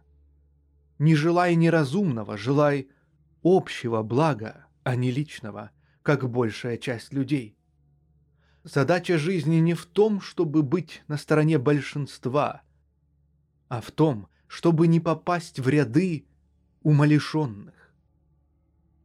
Помни, что Бог, который хочет не хвалы или славы людской от людей, созданных им по подобию своему, а того, чтобы они, руководясь данным им разумением, поступками своими уподоблялись ему. Ведь смоковница верна своему делу, собака, пчела также. А человек неужели не исполнит своего призвания? Но, увы, эти великие святые истины меркнут в памяти твоей. Суета ежедневной жизни, война, неразумный страх, немощь духа и привычка быть рабом заглушают их. Ветвь, отрезанная от своего сучка, тем самым отделилась и от целого дерева. Человек при раздоре с другим человеком отрывается – от всего человечества. Но ветвь отсекается посторонней рукой. Человек же сам отчуждает себя от ближнего своего ненавистью и злобой, не ведая, правда, что он тем самым отрывает себя от всего человечества. Но божество, призвавшее людей как братьев, к жизни общей, одарила их свободой после раздора снова примиряться между собой. Марк Аврелий Просвещение есть выход человека из своего, им же самим поддерживаемого ребячества. Ребячество состоит в его неспособности пользоваться своим разумом без руководства другого. Им же самим поддерживается это ребячество тогда, когда причина его лежит не в недостатке разума, но в недостатке решительности и мужества пользоваться им без руководства другого. Сапере ауде – имей мужество – быть мудрым. Имей мужество пользоваться собственным разумом. Это девиз просвещения. Кант. Нужно высвободить ту религию, которую исповедовал Иисус, от той религии, предмет которой есть Иисус. И когда мы узнаем состояние сознания – составляющего основную ячейку и начало вечного Евангелия, надо будет держаться его. Как жалкие плошки деревенской иллюминации или маленькие свечи процессии потухают перед великим чудом света солнца, также потухнут ничтожные, местные, случайные и сомнительные чудеса перед законом жизни духа, перед великим зрелищем человеческой истории, руководимой Богом. Амиэль. Я признаю следующее положение, не нуждающимся ни в каком доказательстве. Все, что человек думает делать угодного Богу, кроме доброй жизни, есть только религиозное заблуждение и суеверие. Кант. В сущности, есть только одно средство почитания Бога. Это исполнение своих обязанностей и поведение сообразно с законами разума. Лихтенберг. Но для того, чтобы уничтожилось то зло, от которого мы страдаем, скажут люди, увлеченные различными житейскими деятельностями, необходимо не несколько людей, а чтобы все люди одумались, и чтобы, одумавшись, одинаково поняли назначение своей жизни в исполнении воли Бога и служении ближнему. Возможно ли это? Не только возможно, отвечу я, но невозможно, чтобы этого не было. Невозможно людям не одуматься, то есть не поставить себе, каждому человеку вопрос о том, что он такое и зачем живет. Потому что человек, как разумное существо, не может жить, не зная, зачем он живет. И всегда ставил себе этот вопрос и всегда по мере степени своего развития отвечал на него в религиозном учении. В наше же время внутреннее противоречие, в котором чувствуют себя люди, с особенной настоятельностью вызывает этот вопрос и требует на него ответа. Невозможно же людям нашего времени ответить на этот вопрос иначе, как признанием закона жизни в любви к людям и служении им, потому что это единственный, разумный для нашего времени ответ о смысле человеческой жизни. И ответ этот 1900 лет тому назад выражен в христианской религии, и точно так же известен огромному большинству всего человечества. Ответ этот в скрытом состоянии живет в сознании всех людей христианского мира нашего времени, но явно не выражается и не служит руководством нашей жизни потому, что, с одной стороны, люди, которые пользуются наибольшим авторитетом – так называемые ученые, находясь в грубом заблуждении о том, что религия есть временная ступень развития человечества, пережитая им, и что люди могут жить без религии, внушают это заблуждение начинающим образовываться людям из народа.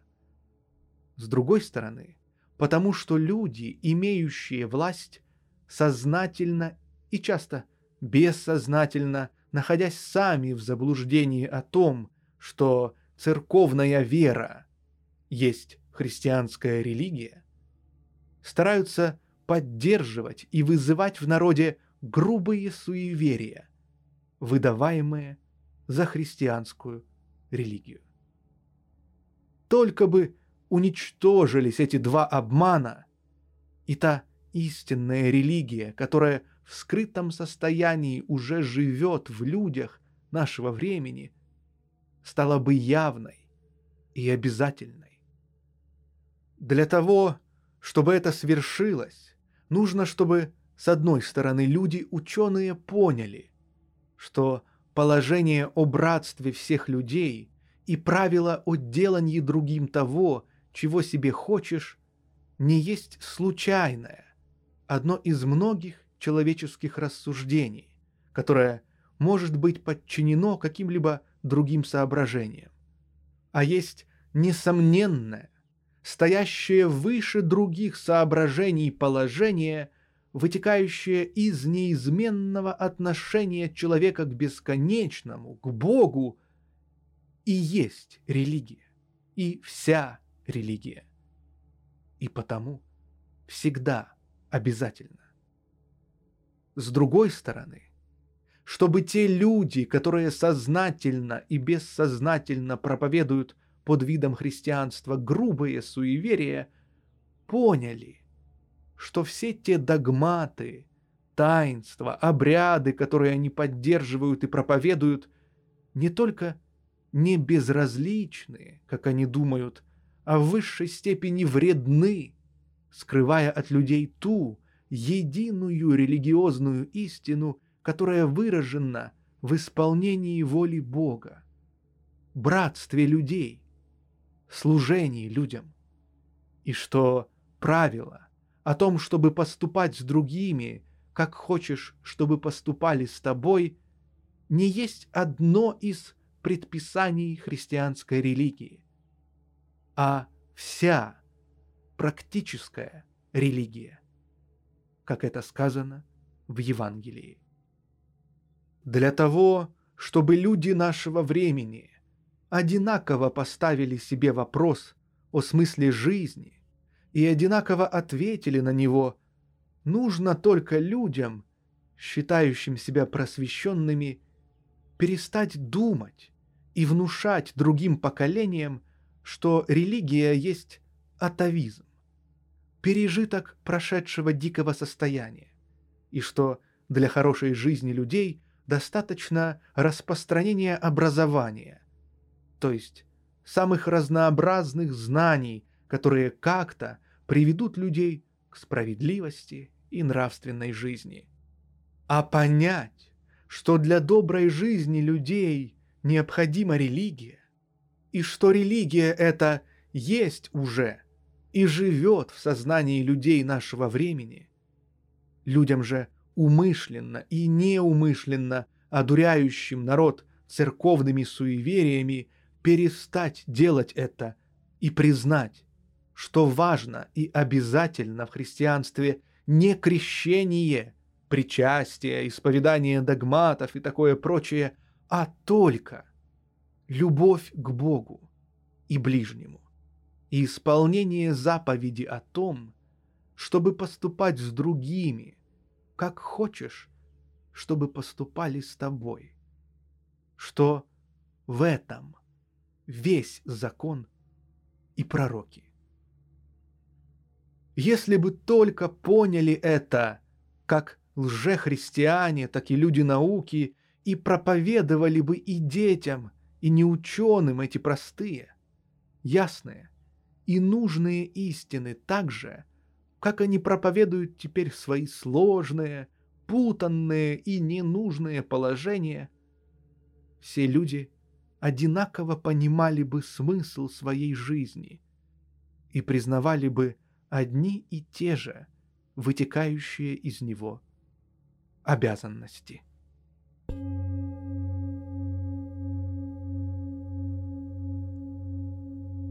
Девятое. Письма крестьянина, отказавшегося от военной службы. 1895 года, октября 15 дня, я был призван к отбыванию воинской повинности. Когда пришла очередь мне тянуть жребий, я сказал, что жребий тянуть не буду. Чиновники посмотрели на меня, потом Поговорили друг с другом и спросили меня, почему я не буду тянуть. Я отвечал, что это потому, что я ни присягать, ни ружья брать не буду. Они сказали, что это дело будет после, а жребий тянуть надо. Я опять отказался. Тогда велели тянуть старости жребий. Староста вытянул. Оказался номер 674. Записали. Входит воинский начальник, вызывает меня в канцелярию и спрашивает, «Кто тебя всему этому научил, что ты не хочешь присягать?» Я ответил, «Сам научился, читая Евангелие». Он говорит, «Не думаю, чтобы ты сам понял так Евангелие, ведь там все непонятно. Чтобы понимать, для этого надо много учиться». На это я сказал, что Христос учил не мудрости, потому что самые простые, неграмотные люди и те понимали его учение. Тогда он сказал солдату, чтобы отправили меня в команду. С солдатом мы пошли на кухню. Там пообедали. После обеда стали спрашивать меня, почему не присягал. Я сказал, потому что в Евангелии сказано «не клянись вовсе». Они удивились, потом спросили, «Да разве это есть в Евангелии? А ну, найди!» Я нашел, прочитал. Они послушали. Хотя и есть, а все-таки нельзя не присягать, потому что замучат. Я сказал на это, кто погубит земную жизнь, тот наследует жизнь вечную. 20 числа меня поставили в ряд с другими молодыми солдатами и рассказали нам солдатские правила. Я им сказал, что я ничего этого делать не буду.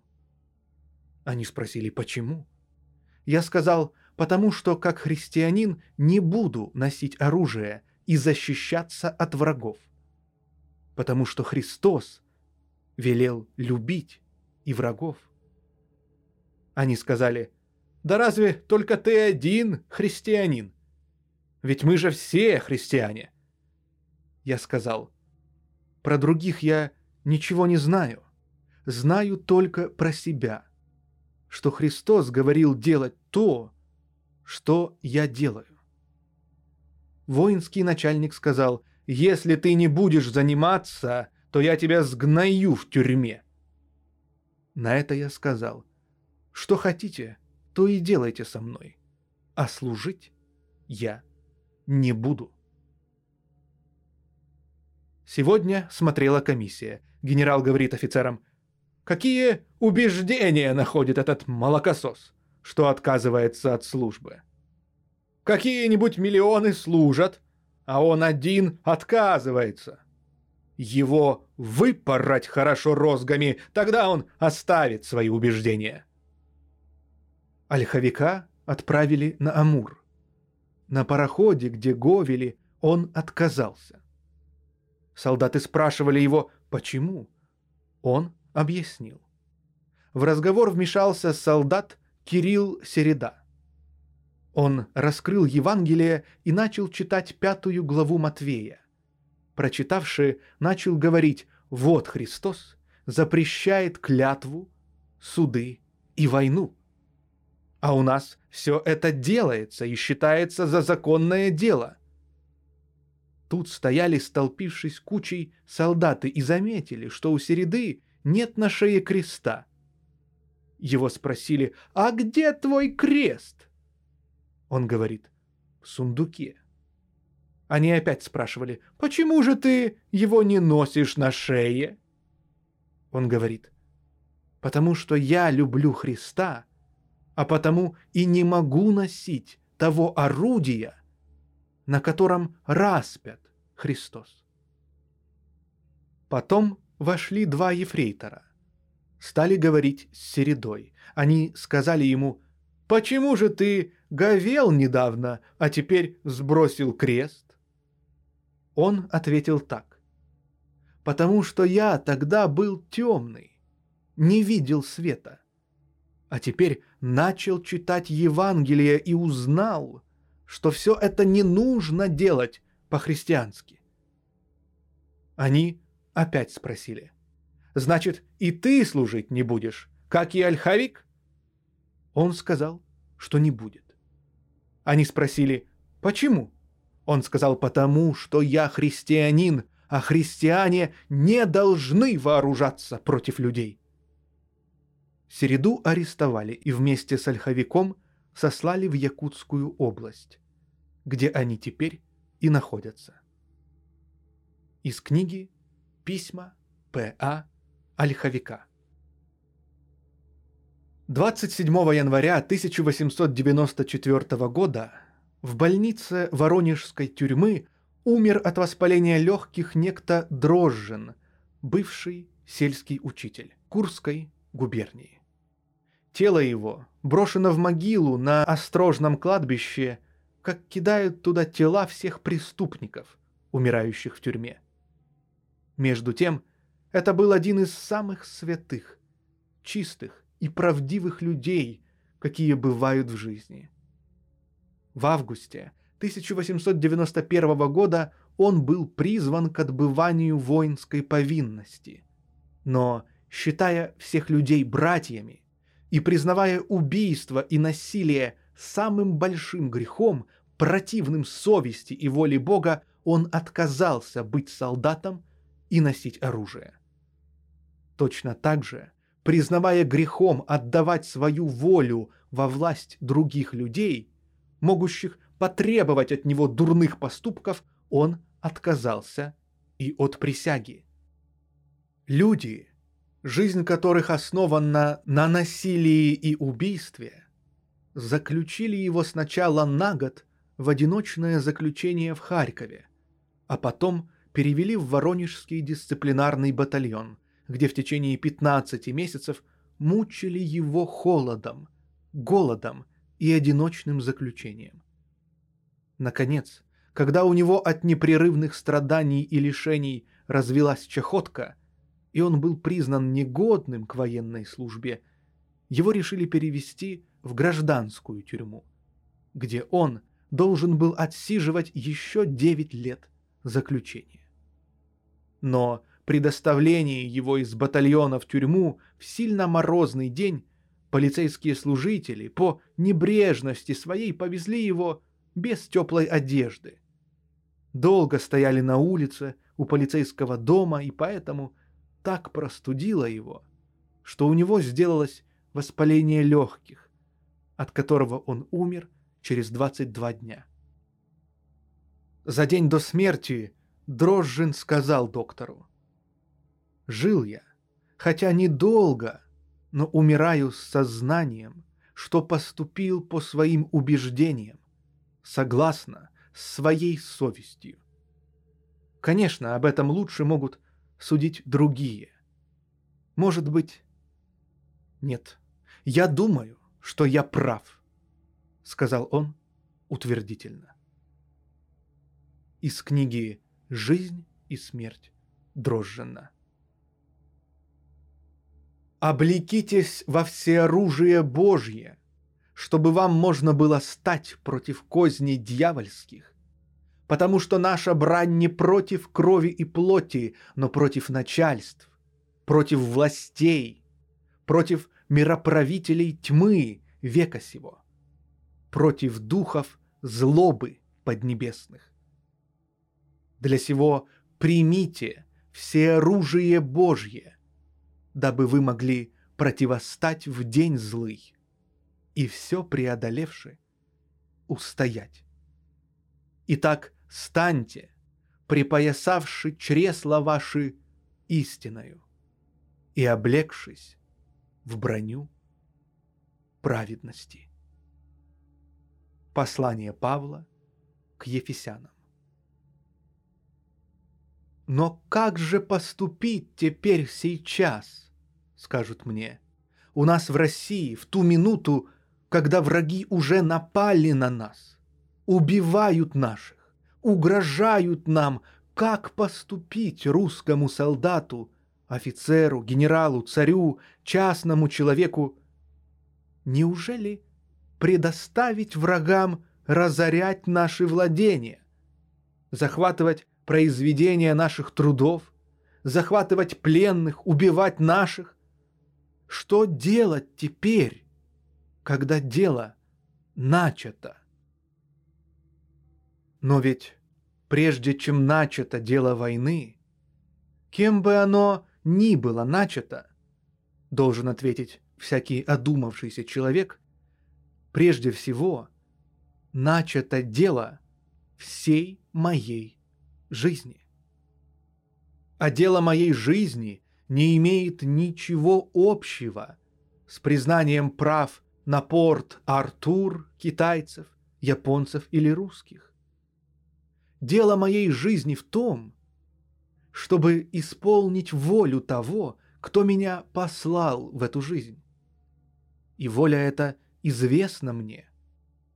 Воля эта в том, чтобы я любил ближнего и служил ему. Для чего же я, следуя временным, случайным требованиям, неразумным и жестоким, отступлю от известного мне, вечного и неизменного закона всей моей жизни?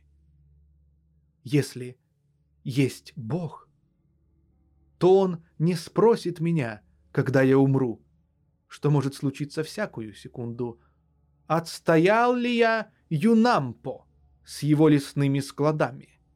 Или Порт-Артур, или даже то сцепление, называемое русским государством, которое он не поручал мне. А спросит у меня, что я сделал с той жизнью, которую он дал в мое распоряжение? Употребил ли я ее на то, на что она была предназначена? и под условием чего она была вверена мне. Исполнял ли я закон его? Так что на вопрос о том, что делать теперь, когда начата война, мне, человеку, понимающему свое назначение, какое бы я ни занимал положение, не может быть другого ответа, как тот, что никакие обстоятельства. Начата или не начата война, убиты ли тысячи японцев или русских, отнят ли не только порт Артур, но Петербург и Москва. Я не могу поступить иначе, как так, как того требует от меня Бог. И потому я, как человек, не могу ни прямо, ни косвенно, ни распоряжениями, ни помощью, ни возбуждением к ней участвовать в войне. Не могу, не хочу и не буду. Что будет сейчас или вскоре из того, что я перестану делать то, что противно воле Бога? Я не знаю и не могу знать, но верю, что из исполнения воли Бога не может выйти ничего, кроме хорошего для меня и для всех людей. Вы с ужасом говорите о том, что бы было, если бы мы, русские, сейчас перестали воевать и уступили бы японцам все то, что они хотят от нас. Но если справедливо то, что спасение человечества от озверения, самоистребления только в одном – установлении в людях истинной религии, требующей любви к ближнему и служения ему, в чем нельзя не согласиться – то всякая война, всякий час ее и мое участие в ней только делает более трудным и отдаленным осуществление этого единственно возможного спасения. Так что, даже становясь на вашу шаткую точку зрения, определение поступков по предполагаемым их последствиям, и тогда уступка японцам со стороны русских всего того, чего они хотят от нас, кроме несомненного блага, прекращения разорения и убийства, было бы приближением к единственному средству спасения человечества от его погибели. Тогда как продолжение войны, чем бы она ни кончилась, было бы отдалением от единственного средства спасения. Но если это и так, говорят на это, то прекратиться войны могут только тогда, когда все люди или большинство их откажется от участия в них. Отказ же одного человека, будет ли он царь или солдат, только напрасно, без всякой пользы для кого бы то ни было, погубит его жизнь. Откажись теперь русский царь от войны, его свергли бы с престола, может быть, убили бы, чтобы избавиться от него. Откажись от военной службы обыкновенный человек, его отдадут в дисциплинарный батальон, а может быть и расстреляют. Для чего же, без всякой пользы, губить свою жизнь, могущую быть полезной обществу? Говорят обыкновенно люди, не думавшие о значении всей своей жизни и потому не понимающие его. Но не то чувствует и говорит человек, понимающий назначение своей жизни. То есть человек религиозный. Такой человек руководится в своей деятельности не предполагаемыми последствиями своих поступков, а сознанием своего назначения в жизни. Фабричный рабочий идет на фабрику и делает на ней предписанное ему дело без соображения о том, какие будут последствия его работ. Также поступает солдат, исполняя волю начальства. Тоже делает религиозный человек, делая то дело, которое предписано ему Богом, не рассуждая о том, что именно выйдет из его работы. И потому для религиозного человека нет вопроса о том, много или мало людей поступают так же, как он, и что с ним может случиться, если он сделает то, что должно.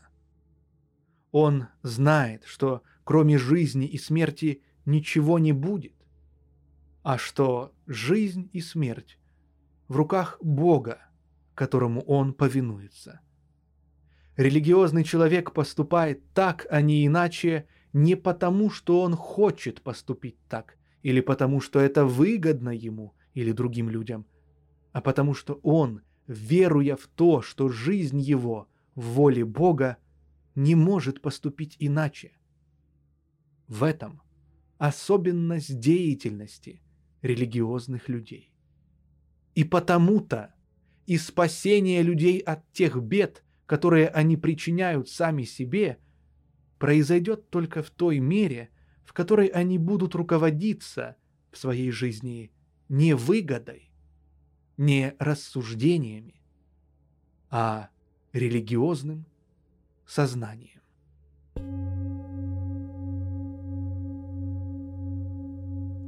Десятое. Божьи люди — это та таинственная соль, которая сохраняет мир, так как вещи мира сохраняются только постольку, поскольку божественная соль не теряет своей силы. Потому что если соль потеряет свою силу, чем посолят ее? Она не может служить ни для земли, ни для навоза, но ее выбросят вон. Кто имеет уши слышать, да слышит. Что касается нас, то мы преследуемы, когда Бог дает искусителю власть нас преследовать. Но когда Он не хочет нас подвергать страданиям, мы пользуемся чудесным спокойствием даже среди этого мира, который нас ненавидит, и мы полагаемся на покровительство того, кто сказал «Имейте доверие, я победил мир». Цельзий говорит еще, что невозможно, чтобы все жители Азии, Европы и Ливии, как греки, так и варвары, согласились бы следовать одному и тому же закону. Думать так, говорит он, значит ничего не понимать. Мы же скажем, что это не только возможно, но что придет день, когда все разумные существа соединятся под одним законом. Потому что слово или разум покорит себе все разумные существа и преобразит их в свое собственное совершенство. Есть болезни и раны телесные, которые не может исцелить никакое врачевание, но не то с недугами души. Нет такого зла, излечение которого не было бы возможно для высшего разума, который и есть Бог. Ориген против Цельзия. Я сознаю в себе силу, которая со временем преобразит мир. Она не толкает и не давит, но я чувствую, как она понемногу и неудержимо влечет меня. И я вижу, что меня что-то притягивает так же, как я бессознательно притягиваю других. Я увлекаю их, и они увлекают меня, и мы сознаем стремление к новому соединению. Стань в прикосновение с центральным магнитом, и ты сам станешь магнитом. И чем больше мы все сознаем свое назначение и свои силы, тем очевиднее образовывается новый мир. Мы становимся законодателями божественного закона, получая его от самого Бога, и человеческие законы вянут и ссыхаются перед нами. И я спросил ту силу, которая была во мне. «Кто ты?» И она отвечала. «Я — любовь, владыка неба, и хочу быть любовью, владыкой земли. Я могущественнейшая из всех сил небесных, и я пришла, чтобы образовать государство будущего. Можно с полным основанием сказать, что пришло к нам Царство Божье уже тогда, когда где-нибудь открыто укоренится принцип постепенного перехода церковной веры во всеобщую разумную религию. Хотя бы полное осуществление этого царства было бы от нас бесконечно удалено, потому что в этом принципе, как в развивающемся и потом размножающемся зародыше, содержится уже все то, что должно просветить мир и овладеть им. В жизни мира тысячи лет, как один день. Мы должны терпеливо работать над этим осуществлением и ждать его. Кант. Когда я говорю тебе о Боге, но ты не думай, что я говорю тебе о каком-нибудь предмете, сделанном из золота или серебра. Тот Бог, о котором я тебе говорю, то ты его чувствуешь в своей душе. Ты носишь его в самом себе и своими нечистыми помыслами и отвратительными поступками оскверняешь его образ в своей душе. Перед идолом золотым, которого ты почитаешь за Бога, ты остерегаешься делать что-либо непристойное. А перед лицом того Бога, который в тебе самом все видит и слышит, ты даже не краснеешь, когда предаешься своим гнусным мыслям и поступкам. Если бы только мы постоянно помнили, что Бог в нас — свидетель всего того, что мы делаем и думаем, то мы перестали бы грешить, и Бог бы неотлучно пребывал в нас. Давайте же вспоминать Бога, думать и беседовать о Нем как можно чаще. Эпиктет Но как же быть с врагами, которые нападают на нас? Любите врагов ваших, и не будет у вас врага. Сказано в учении двенадцати апостолов. И ответ этот не одни слова, как это может казаться людям, привыкшим думать, что предписание любви к врагам есть нечто иносказательное и означает не то, что сказано, а что-то другое. Ответ этот есть указание очень ясной и определенной деятельности и ее последствий. Любить врагов, японцев, китайцев, тех желтых людей, которым заблудшие люди теперь стараются возбудить в нас ненависть, любить их, значит, не убивать их для того, чтобы иметь право отравлять их опиумом, как делали это англичане, не убивать их для того, чтобы отнимать у них земли, как делали это французы, русские, немцы, не закапывать их живыми в землю в наказание за повреждение дороги, не связывать косами и не топить в Амуре, как делали это русские. Ученик не бывает выше учителя. Довольно для ученика, чтобы он был как учитель его. Любить желтых людей, которых мы называем врагами, значит не учить их под именем христианства нелепым суеверием грехопадения, искупления, воскресения и такое прочее. Не учить их искусству обманывать и убивать людей, а учить их справедливости, бескорыстию, милосердию, любви и не словами, а примером нашей доброй жизни. И что же мы делали и делаем с ними? Так что, если бы мы точно любили врагов, хотя бы теперь начали так любить врагов, японцев, у нас не было бы врага.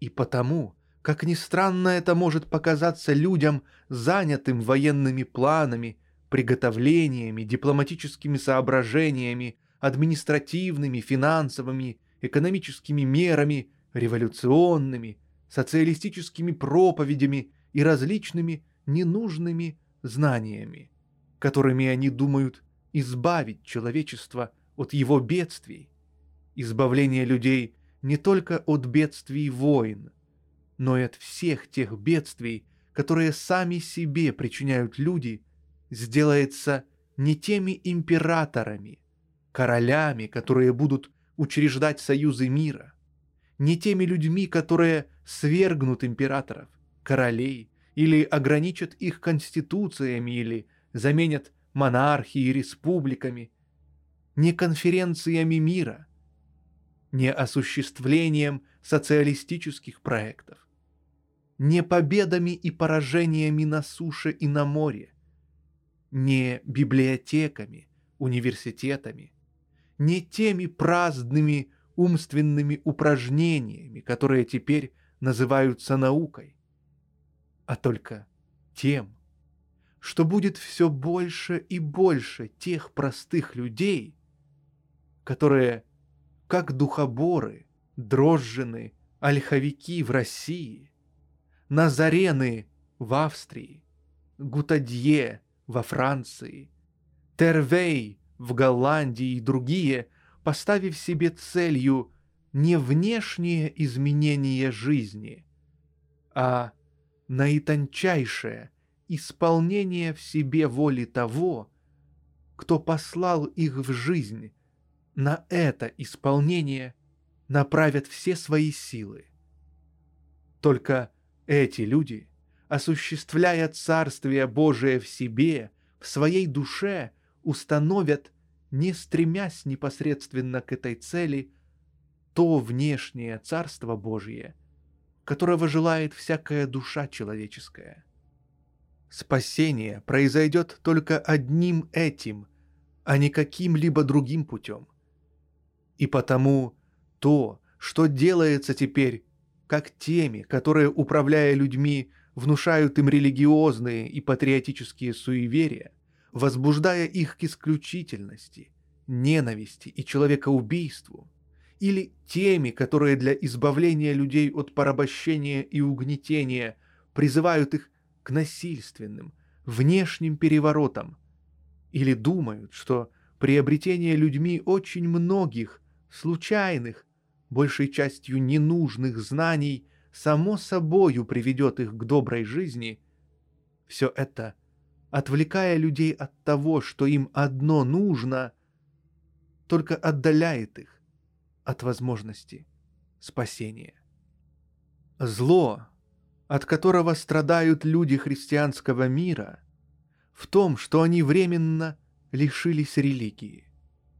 Одни люди, убедившись в несоответствии существующей религии и степени умственного и научного развития человечества нашего времени, решили, что религии вообще совсем не нужно никакой. Живут без религии и проповедуют бесполезность всякой, какой бы то ни было религии.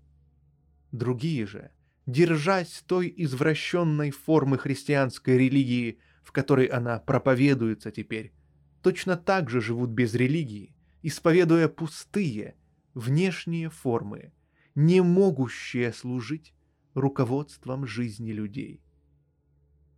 А между тем, религия, отвечающая требованиям нашего времени, есть и известна всем людям, и в скрытом состоянии живет в сердцах людей христианского мира.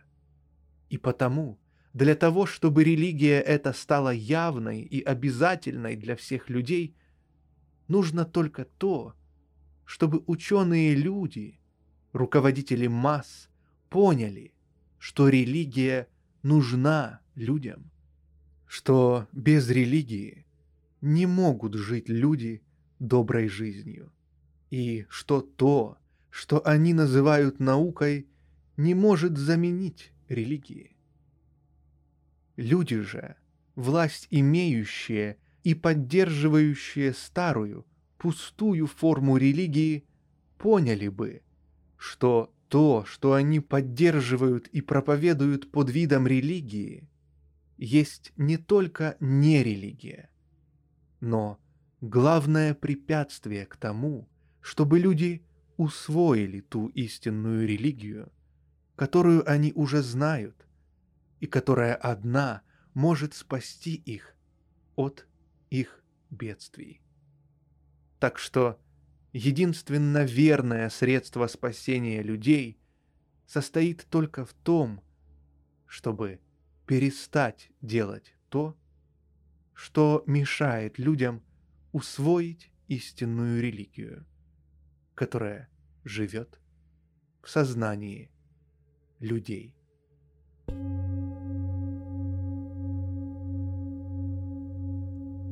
Одиннадцатое. Изумительное и ужасное совершается всей земле. Пророки прорекают ложь, и священники господствуют посредством их, и народу моему нравится это. Но что станете делать в будущем? И Еремия. Народ сей ослепил глаза свои и окаменил сердце свое. Да не видят глазами и не уразумеют сердцем, и не обратятся, чтобы я исцелил их. Иоанн. Самое прекрасное оружие есть неблагословенное оружие. И потому разумный человек не полагается на него. Он больше всего дорожит спокойствием. Он побеждает, но не радуется. Радоваться победе значит радоваться убийству людей. Тот, кто радуется убийству людей, не может достигнуть цели. Лао Цзэ Если бы путешественник увидал на каком-нибудь отдаленном острове людей, дома которых были бы обставлены заряженными орудиями, и вокруг этих домов ходили бы днем и ночью часовые. Он не мог бы не подумать, что на острове живут одни разбойники. Разве не то же с европейскими государствами? Как же мало влияния имеет на людей религия? Или как мы еще далеки от истинной религии. Лихтенберг Я кончал эту статью, когда пришло известие о погибели 600 невинных жизней против Порт-Артура. Казалось бы, бесполезные страдания и смерть этих несчастных обманутых, ни за что погибших ужасной смертью людей должны бы образумить тех, которые были причиной этой гибели. Я не говорю о Макарове и других офицерах. Все эти люди знали, что и зачем они делают. И добровольно, из-за выгод, из-за честолюбия, прикрываясь очевидной, но необличаемой только потому, что она всеобщая, ложью патриотизма, делали то, что делали. Я говорю о тех несчастных, собранных со всей России людях, которых с помощью религиозного обмана и под страхом наказания, оторвав от их честной, разумной, полезной, трудовой, семейной жизни, загнали на другой конец света. Посадили на жестокую и нелепую машину убийства и, разорвав клочки, потопили вместе с этой глупой машиной в далеком море, без всякой нужды и какой бы то ни было возможности пользы от всех тех лишений, усилий, страданий и смерти, которая их постигла. В 1830 году, во время польской войны, посланный от Хлопецкого в Петербург адъютант Вылежинский в разговоре с Дибичем, шедшим на французском языке, на поставленное Дибичем условие, чтобы русские войска вступили в Польшу, Вылежинский сказал «Господин маршал, я думаю, что при этих условиях совершенно невозможно, чтобы польский народ согласился принять этот манифест. Поверьте, император не сделает уступок. Тогда я предвижу, что, к несчастью, будет война. Много будет пролито крови, много несчастных жертв. Напрасно вы думаете так. Самое большее погибнет с обеих сторон 10 тысяч человек, только всего. Вылежинский прибавляет от себя. Фельдмаршал не думал тогда, что более 60 тысяч только русских погибнет в этой войне. Не столько от неприятельского огня, сколько от болезней, и что он сам будет в том числе. Примечание Льва Николаевича Толстого. Напрасно вы думаете так. Самое большее погибнет с обеих сторон десять тысяч человек только и всего, сказал своим немецким акцентом Дибич, вполне уверенный, что он вместе с другим, столь же жестоким и чуждым, как и он, русской и польской жизни человеком, Николаем Павловичем имеет полное право приговорить или не приговорить к смерти десятки, сотни тысяч русских и польских людей. Не верится тому, что это могло быть, так это нелепо и ужасно. А между тем это было. 60 тысяч жизней, кормильцев семей погибло по их воле. И теперь происходит то же самое. Для того, чтобы не пустить японцев в Маньчжурию и выбить их из Кореи, понадобится по всем вероятиям не 10, а 50 и более тысяч. Не знаю, говорят ли словами Николай II и Куропаткин, как Дибич, что для этого нужно не более 50 тысяч жизней с одной русской стороны и только – но они это думают. Не могут не думать, потому что дело, которое они делают, говорит за себя. Тот неперестающий поток везомых теперь тысячами на Дальний Восток несчастных, обманутых русских крестьян — это те самые. Не более пятидесяти тысяч — живых русских людей, которых Николай Романов и Алексей Куропаткин решили убить.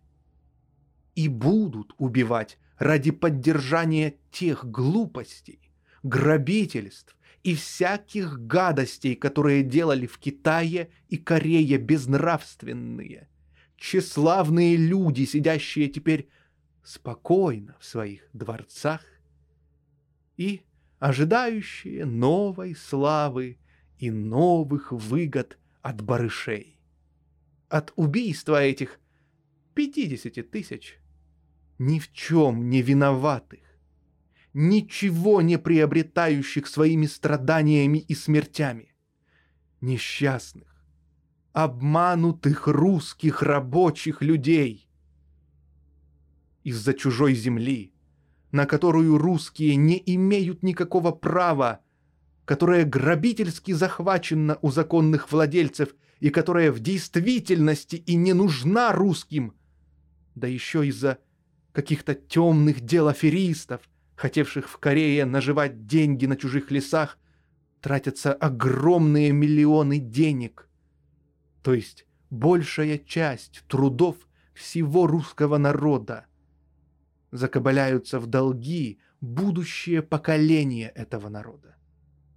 Отнимаются от труда его лучшие работники и безжалостно обрекаются на смерть десятки тысяч его сынов.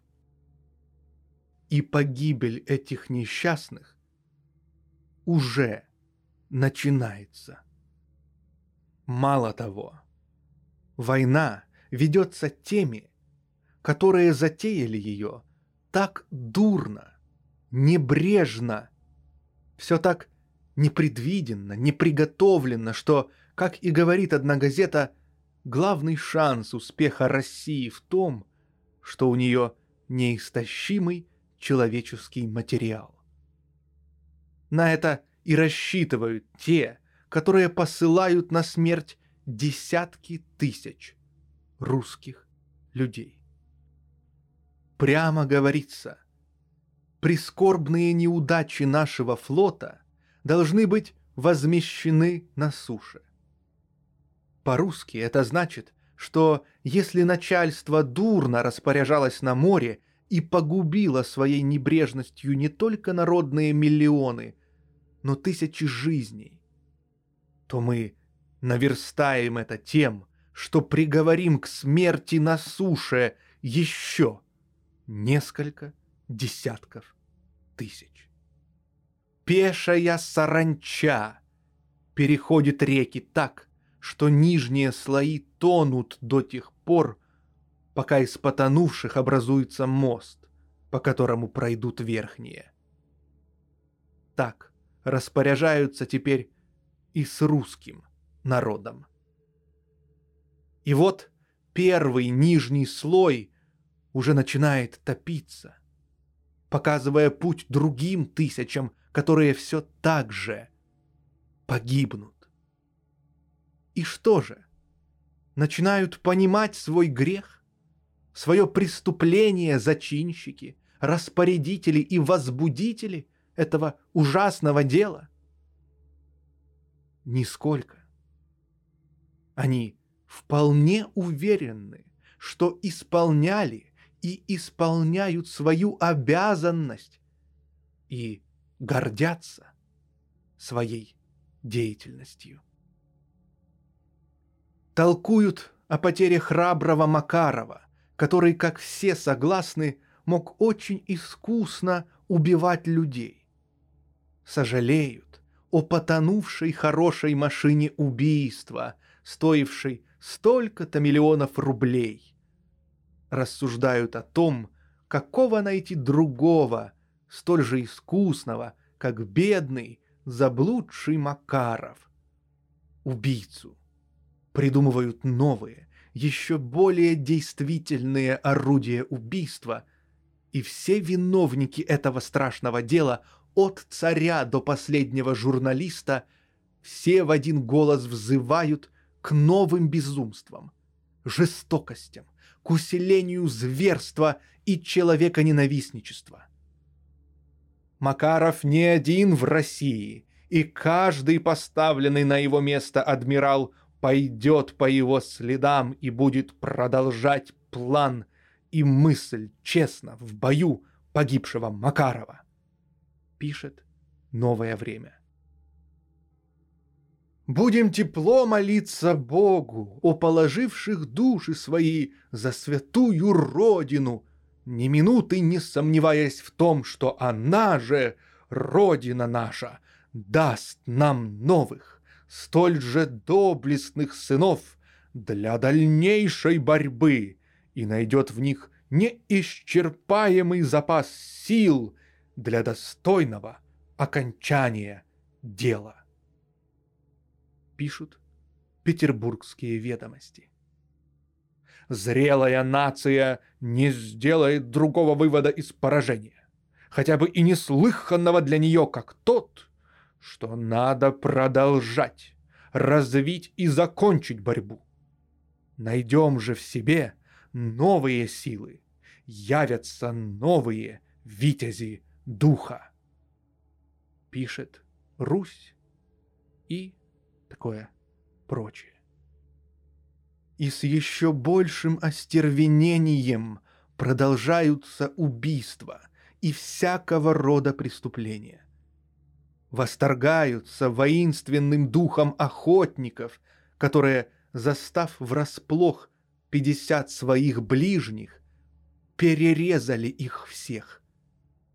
Или заняли селение и перерезали все население или повесили, расстреляли обвиняемых в шпионстве, то есть в том самом деле, которое считается необходимым и, не переставая, делается с нашей стороны. И о таких злодеяниях доносится торжественными телеграммами главному распорядителю их, царю, который посылает своим доблестным войскам благословение на продолжение таких дел. Разве не ясно, что если есть спасение от этого положения, то только одно — то, которое проповедует Христос. Ищите Царство Божие и правды Его, того, которое внутри нас, и остальное, то есть все то практическое благо, к которому может стремиться человек, само собою осуществится. Таков закон жизни.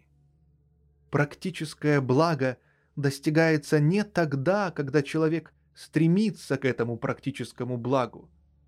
Такое стремление, напротив, большей частью отдаляет человека от достижения того, чего он ищет. А только тогда, когда человек, не думая о достижении практического блага, стремится к наисовершеннейшему исполнению того, чтобы он перед Богом, перед началом и законом своей жизни считает должным. Тогда только попутно достигается и практическое благо. Так что истинное спасение людей одно — исполнение воли Бога каждым отдельным человеком в себе, то есть в той части мира, которая одна подлежит его власти. В этом главное, единственное назначение каждого отдельного человека. И это вместе с тем единственное средство воздействия на других, каждого отдельного человека. И потому на это, и только на это должны быть направлены все усилия каждого человека.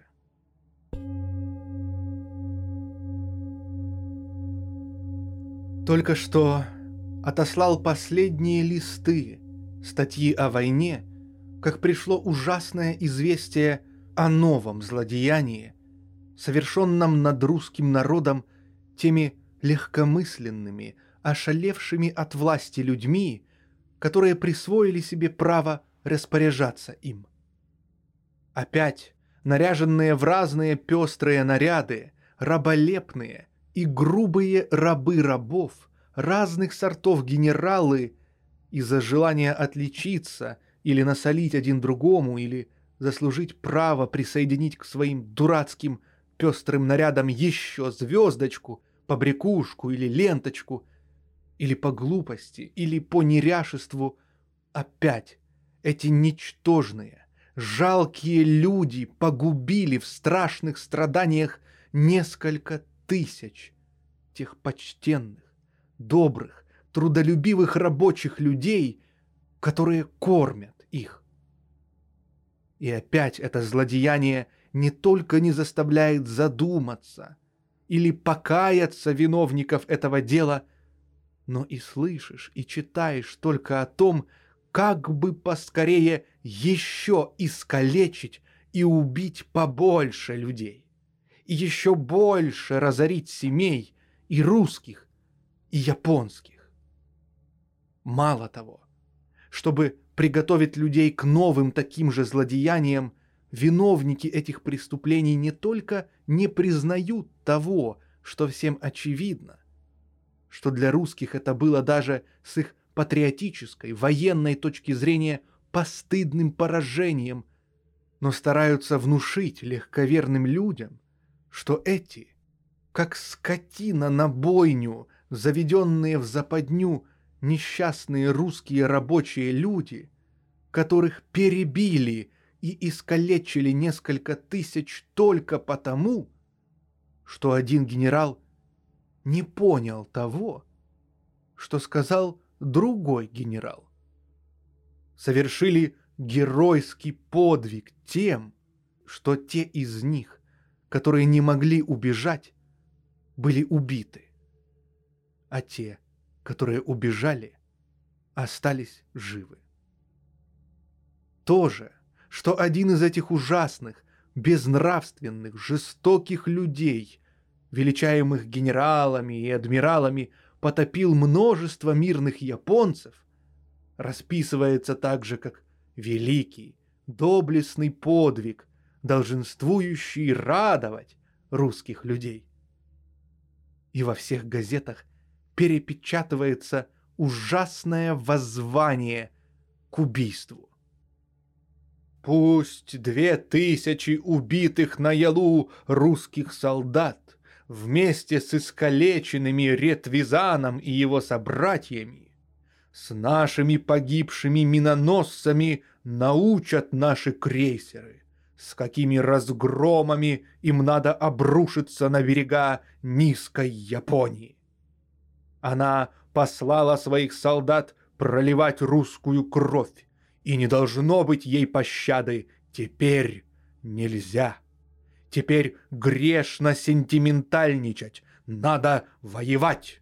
Надо наносить такие тяжкие удары, чтоб воспоминание о них веяло холодом на коварные сердца японцев. Теперь-то и время крейсерам выйти в море, чтобы испепелить города Японии, чтобы пронестись ужасным несчастьем вдоль ее красивых берегов. Довольно сентиментальничать. И начатое, ужасное дело продолжается. Продолжаются грабежи, насилие, убийство, лицемерие, воровство и, главное, ужаснейшая ложь, извращение религиозных учений, как христианского, так и буддийского. Царь, главное ответственное лицо, продолжает делать парады войскам, благодарить, награждать, поощрять, издает указ о сборе запасных. Верноподданные вновь и вновь повергают к стопам называемого ими обожаемым монарха свои преимущества и жизни, но на словах только. Сами же, желая отличиться друг перед другом на деле, а не на словах, отрывают отцов, кормильцев от осиротевших семейств, приготавливая их к отправке на бойню.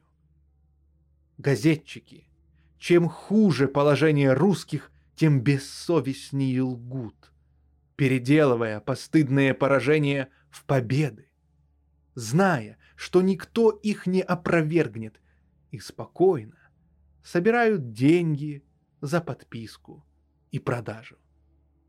Чем больше идет на войну денег и трудов народа, тем больше грабят всякие начальники и аферисты, зная, что никто их не обличит. Потому что все грабят. Военные, воспитанные для убийства, проведшие десятки лет в школе бесчеловечности, грубости и праздности, радуются несчастные тому, что кроме прибавки содержания убитые открывают вакансию для их повышения. Христианские пастыри продолжают призывать людей к величайшему преступлению. Продолжают кощунствовать, прося у Бога помощи делу войны. И не только не осуждают, но оправдывают и восхваляют того из таких пастырей, который с крестом в руках поощрял людей к убийству на самом месте преступления. И тоже происходит в Японии. Еще с большим рвением вследствие своих побед набрасываются на убийства, подражающие всему скверному в Европе заблудшие японцы. Также делает парады, награждает Микадо. Также храбрятся разные генералы, воображая себе, что они, научившись убивать, научились просвещению. Также стонет несчастный рабочий народ, отрываемый от полезного труда и семей.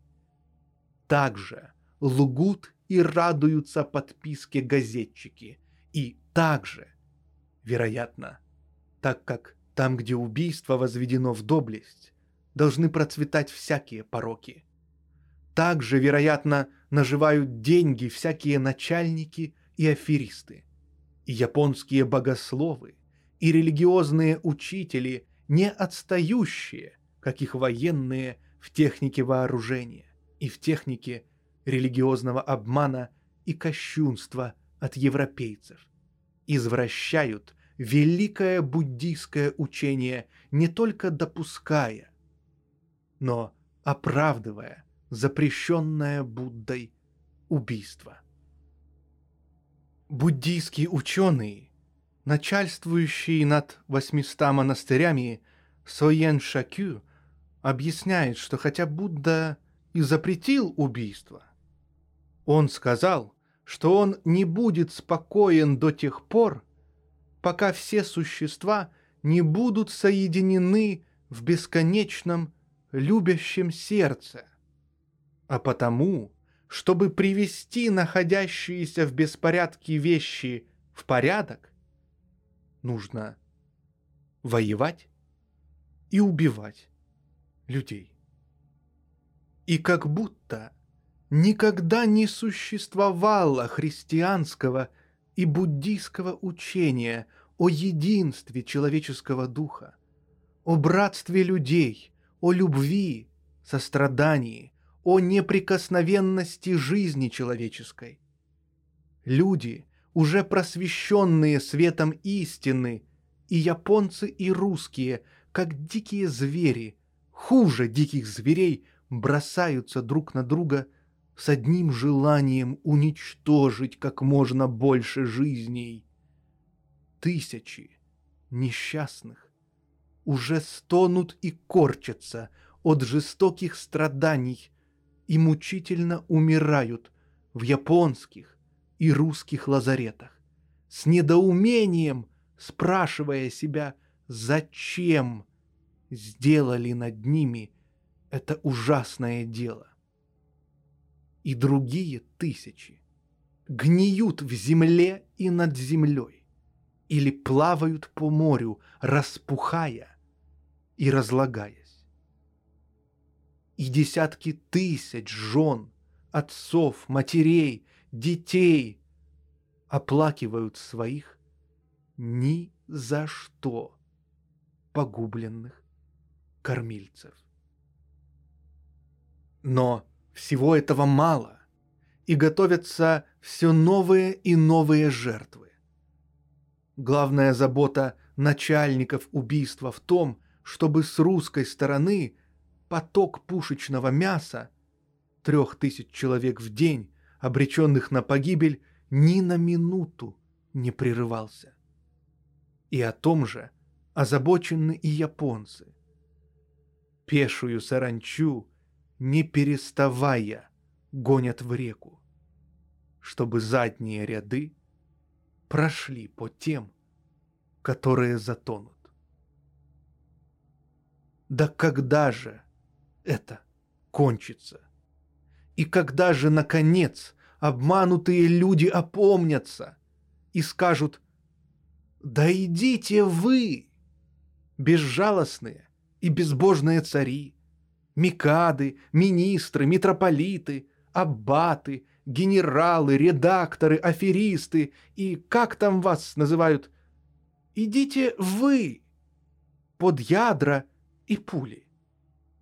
А мы не хотим и не пойдем. Оставьте нас в покое. Пахать, сеять, строить, кормить вас же — дармоедов. Ведь сказать это так естественно теперь, когда у нас в России идет плач и вой сотен тысяч матерей, жен, детей, от которых отбирают их кормильцев, так называемых запасных. Ведь эти самые люди, большинство запасных, знают грамоту, они знают, что такое Дальний Восток.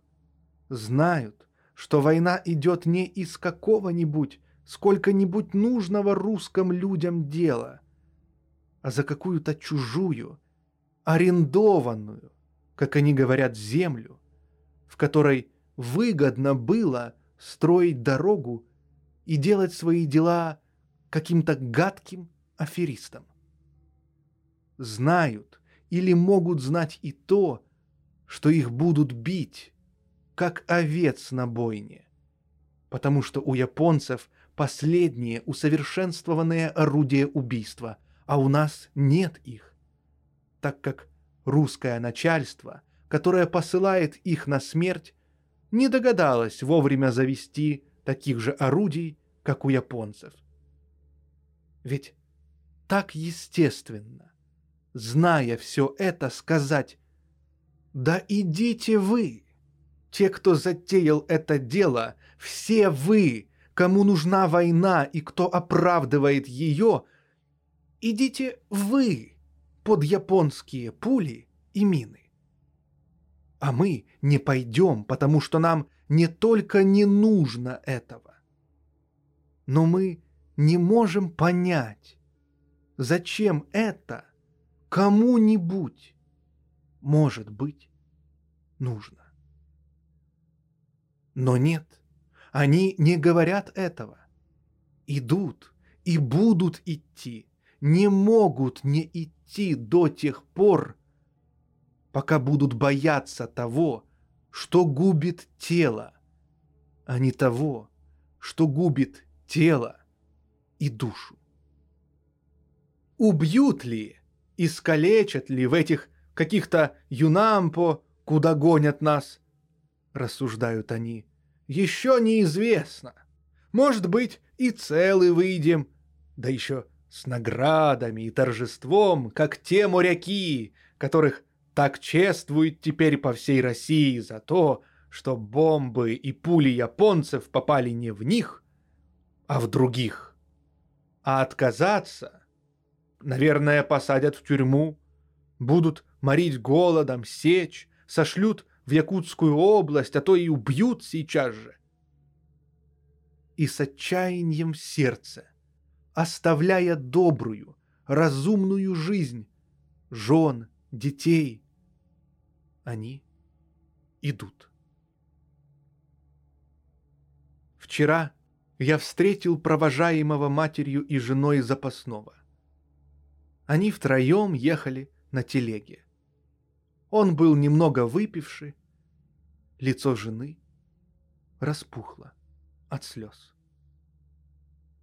Он обратился ко мне. «Прощай, Лев Николаевич, на Дальний Восток!» «Что же, воевать будешь?» «Надо же кому-нибудь драться!» «Никому не надо драться!» Он задумался. «Как же быть-то? Куда же денешься?» Я видел, что он понял меня. Понял, что то дело, на которое посылают его, дурное дело. Куда же денешься? Вот точное выражение того душевного состояния, которое в официальном газетном мире переводится словами «за веру, царя и отечества». Те, которые, бросая голодные семьи, идут на страдания и смерть, говорят то, что чувствуют. Куда же денешься? Те же, которые сидят в безопасности в своих роскошных дворцах, Говорят, что все русские готовы пожертвовать жизнью за обожаемого монарха, за славу и величие России. Вчера я получил от знакомого мне крестьянина одно за другим два письма. Вот первое. Дорогой Лев Николаевич, ну вот, сегодня я получил явочную карту о призыве на службу. Завтра должен явиться на сборный пункт. Вот и все.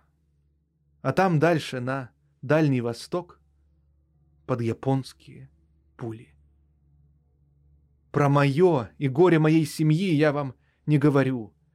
Вам ли не понять всего ужаса моего положения и ужасов войны? Всем этим вы давно уже переболели и все понимаете. А как мне все хотелось у вас побывать, с вами поговорить. Я было написал вам большое письмо, в котором изложил муки моей души, но не успел переписать, как получил явочную карту. Что делать теперь моей жене с четырьмя детьми? Как старый человек, вы, разумеется, не можете интересоваться судьбой моей семьи. Но вы можете попросить кого-либо из ваших друзей ради прогулки навестить мою осиротелую семью. Я вас спрошу душевно, что если моя жена не выдержит муки своего сиротства с кучей ребят и решится пойти к вам за помощью и советом, вы примите ее и утешьте. Она, хоть вас и не знает лично, но верит в ваше слово. А это много значит. Противиться призыву я не мог, но я наперед говорю, что через меня ни одна японская семья сиротой не останется. Господи, как все это ужасно, как тяжко и больно бросать все, чем живешь и интересуешься. Второе письмо. Милый Лев Николаевич, вот миновал только день действительной службы, а я уже пережил вечность самой отчаянной муки. С восьми часов утра до девяти часов вечера нас толкли и конетелили на казарменном двору, как стадо животных. Три раза повторялась комедия — телесного смотра, и все заявлявшие себя больными не получили к себе и по десяти минут внимания и были отмечены «годен». Когда нас, этих годных, две тысячи человек погнали от воинского начальника в казармы, по улице чуть ли не в версту длиной стояла толпа тысячи родственников, матерей, жен с детьми на руках, и если бы вы слышали и видели, как они цеплялись за своих отцов, мужей, сыновей и, тащась на их шеях, отчаянно рыдали.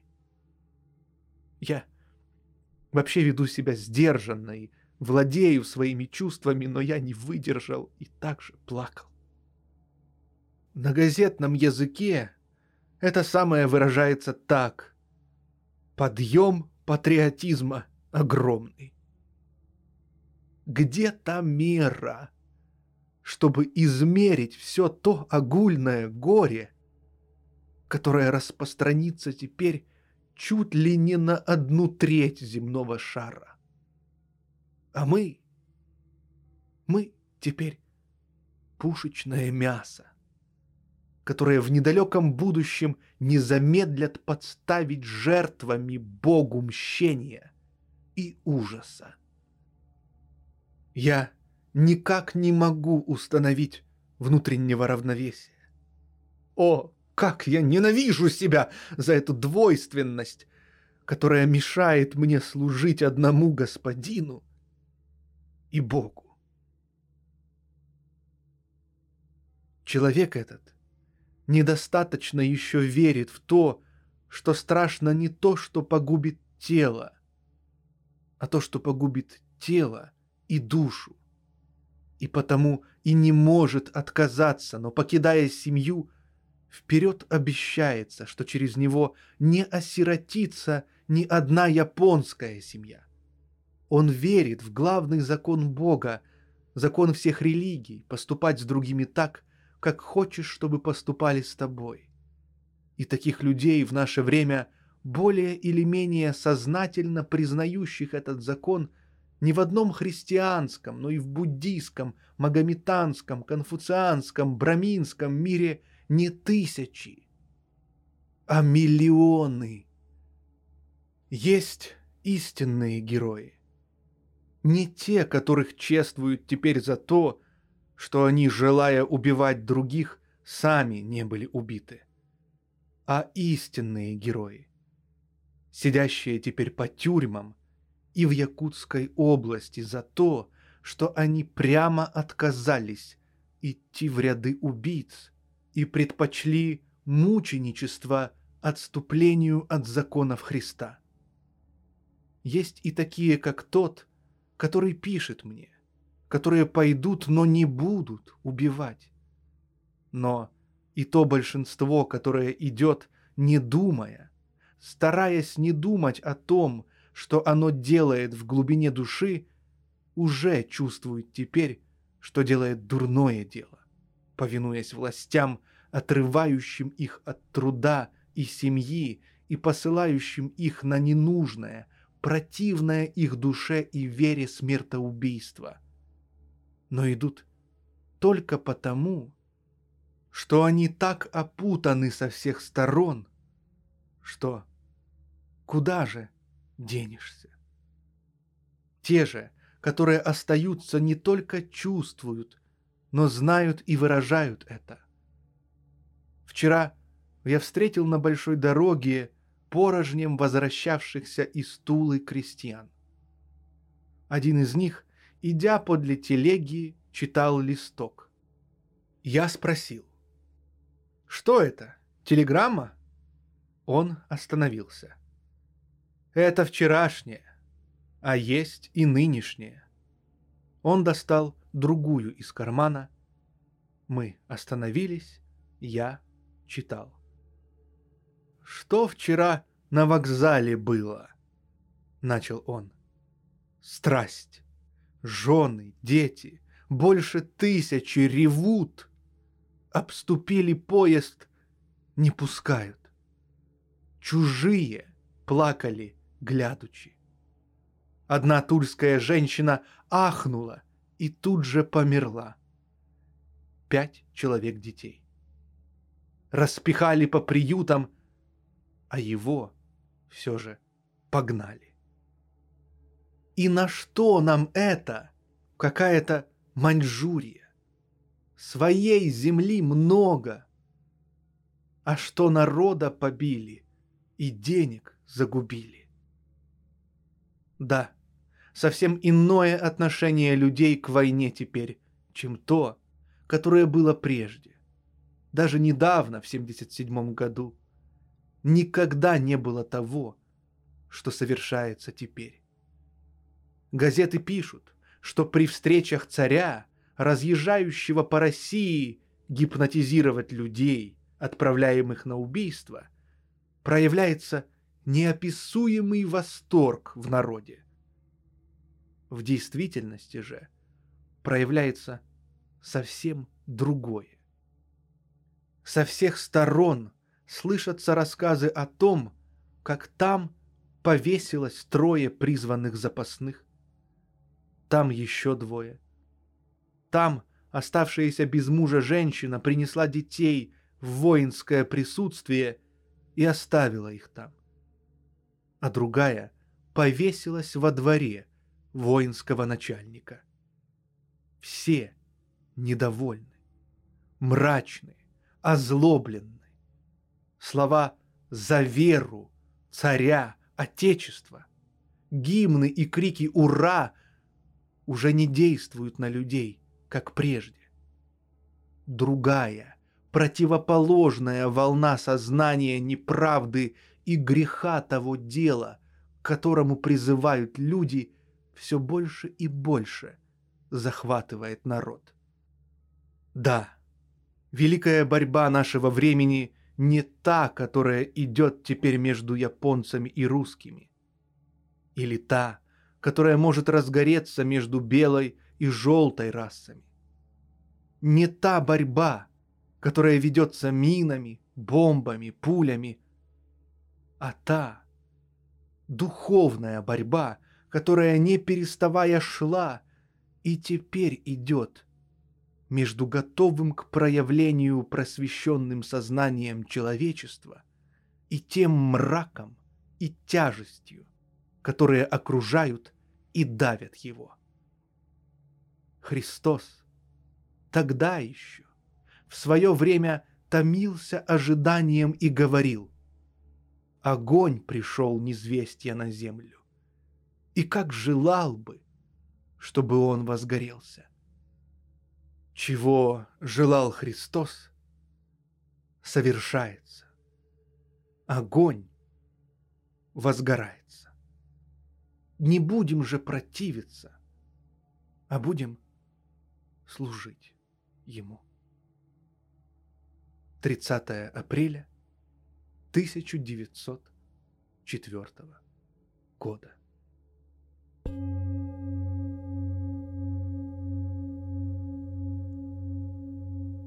Я никогда бы не кончил своей статьи о войне, если бы продолжал включать в нее все то, что подтверждает ее главную мысль.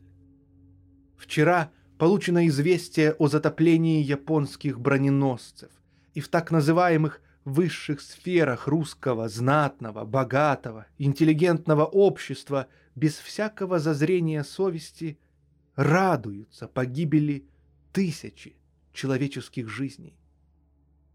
Нынче же я получил от рядового матроса, человека, стоящего на самой низшей ступени общества, следующее письмо. Письмо от матроса. Следует имя, отчество и фамилия. Много уважаемому Леву Николаевичу кланяюсь и вам нижающее почтение низкое, поклон с любовью, многоуважаемый Лев Николаевич. Вот и читал ваше сочинение. Оно для меня очень было читать приятно. Я очень любитель был читать ваше сочинение. Так, Лев Николаевич, у нас теперь военное детство. Как припишите мне, пожалуйста, угодно оно Богу или нет, что нас начальство заставляет убивать. Прошу я вас, Лев Николаевич, припишите меня, пожалуйста, что есть теперь на свете правда или нет. Припишите мне, Лев Николаевич, у нас у церкви идет молитва, священник поминает Христа, любимое воинство. Правда это или нет, что Бог узлюбел войну?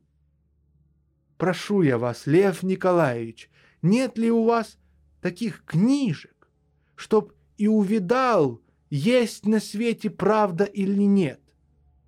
Пришлите мне таких книжек, сколько это будет стоить, я заплачу. Прошу я вас, Лев Николаевич, не оставьте моей просьбе, когда книжек нет, то пришлите мне письмо, я очень буду рад, как я получу от вас письмо. С нетерпением буду ожидать от вас письма. Теперь до свидания. Остаюсь жив и здоров, и того вам желаю, ота Господа Бога доброго, здорового в делах ваших, хорошего успеха. Следует адрес. Порт Артур, название судна, на котором служит пишущий, звание, имя, отчество, фамилия. Прямо словами я не могу ответить этому милому, серьезному и истинно просвещенному человеку. Он в Порт-Артуре, с которым уже нет сообщения ни письменного, ни телефонного, ни телеграфного. Но у нас с ним все-таки есть средство общения.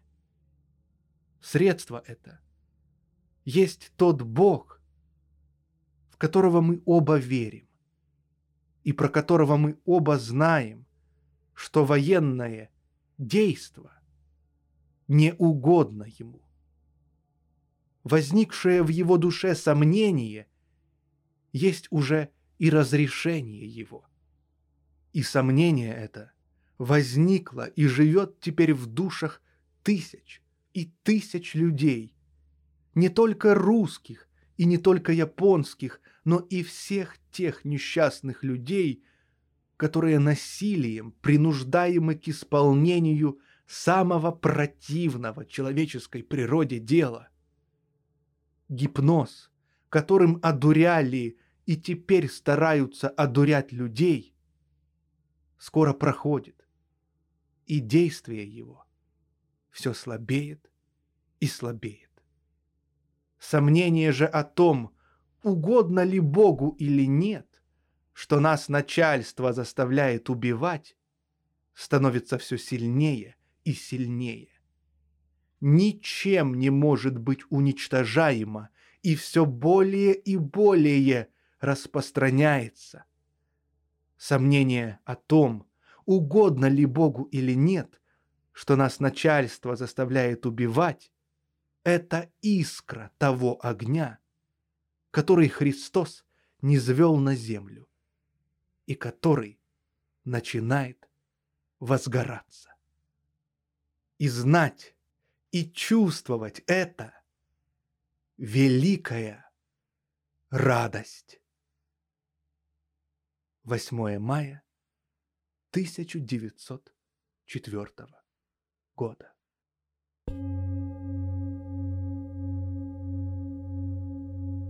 Дорогие друзья, спасибо, что уделили внимание этому видео. Поддержать запись и распространение подобных знаний вы можете по ссылке в описании. Спасибо вам большое. С любовью, Даниэл Че. Знание, свет. Да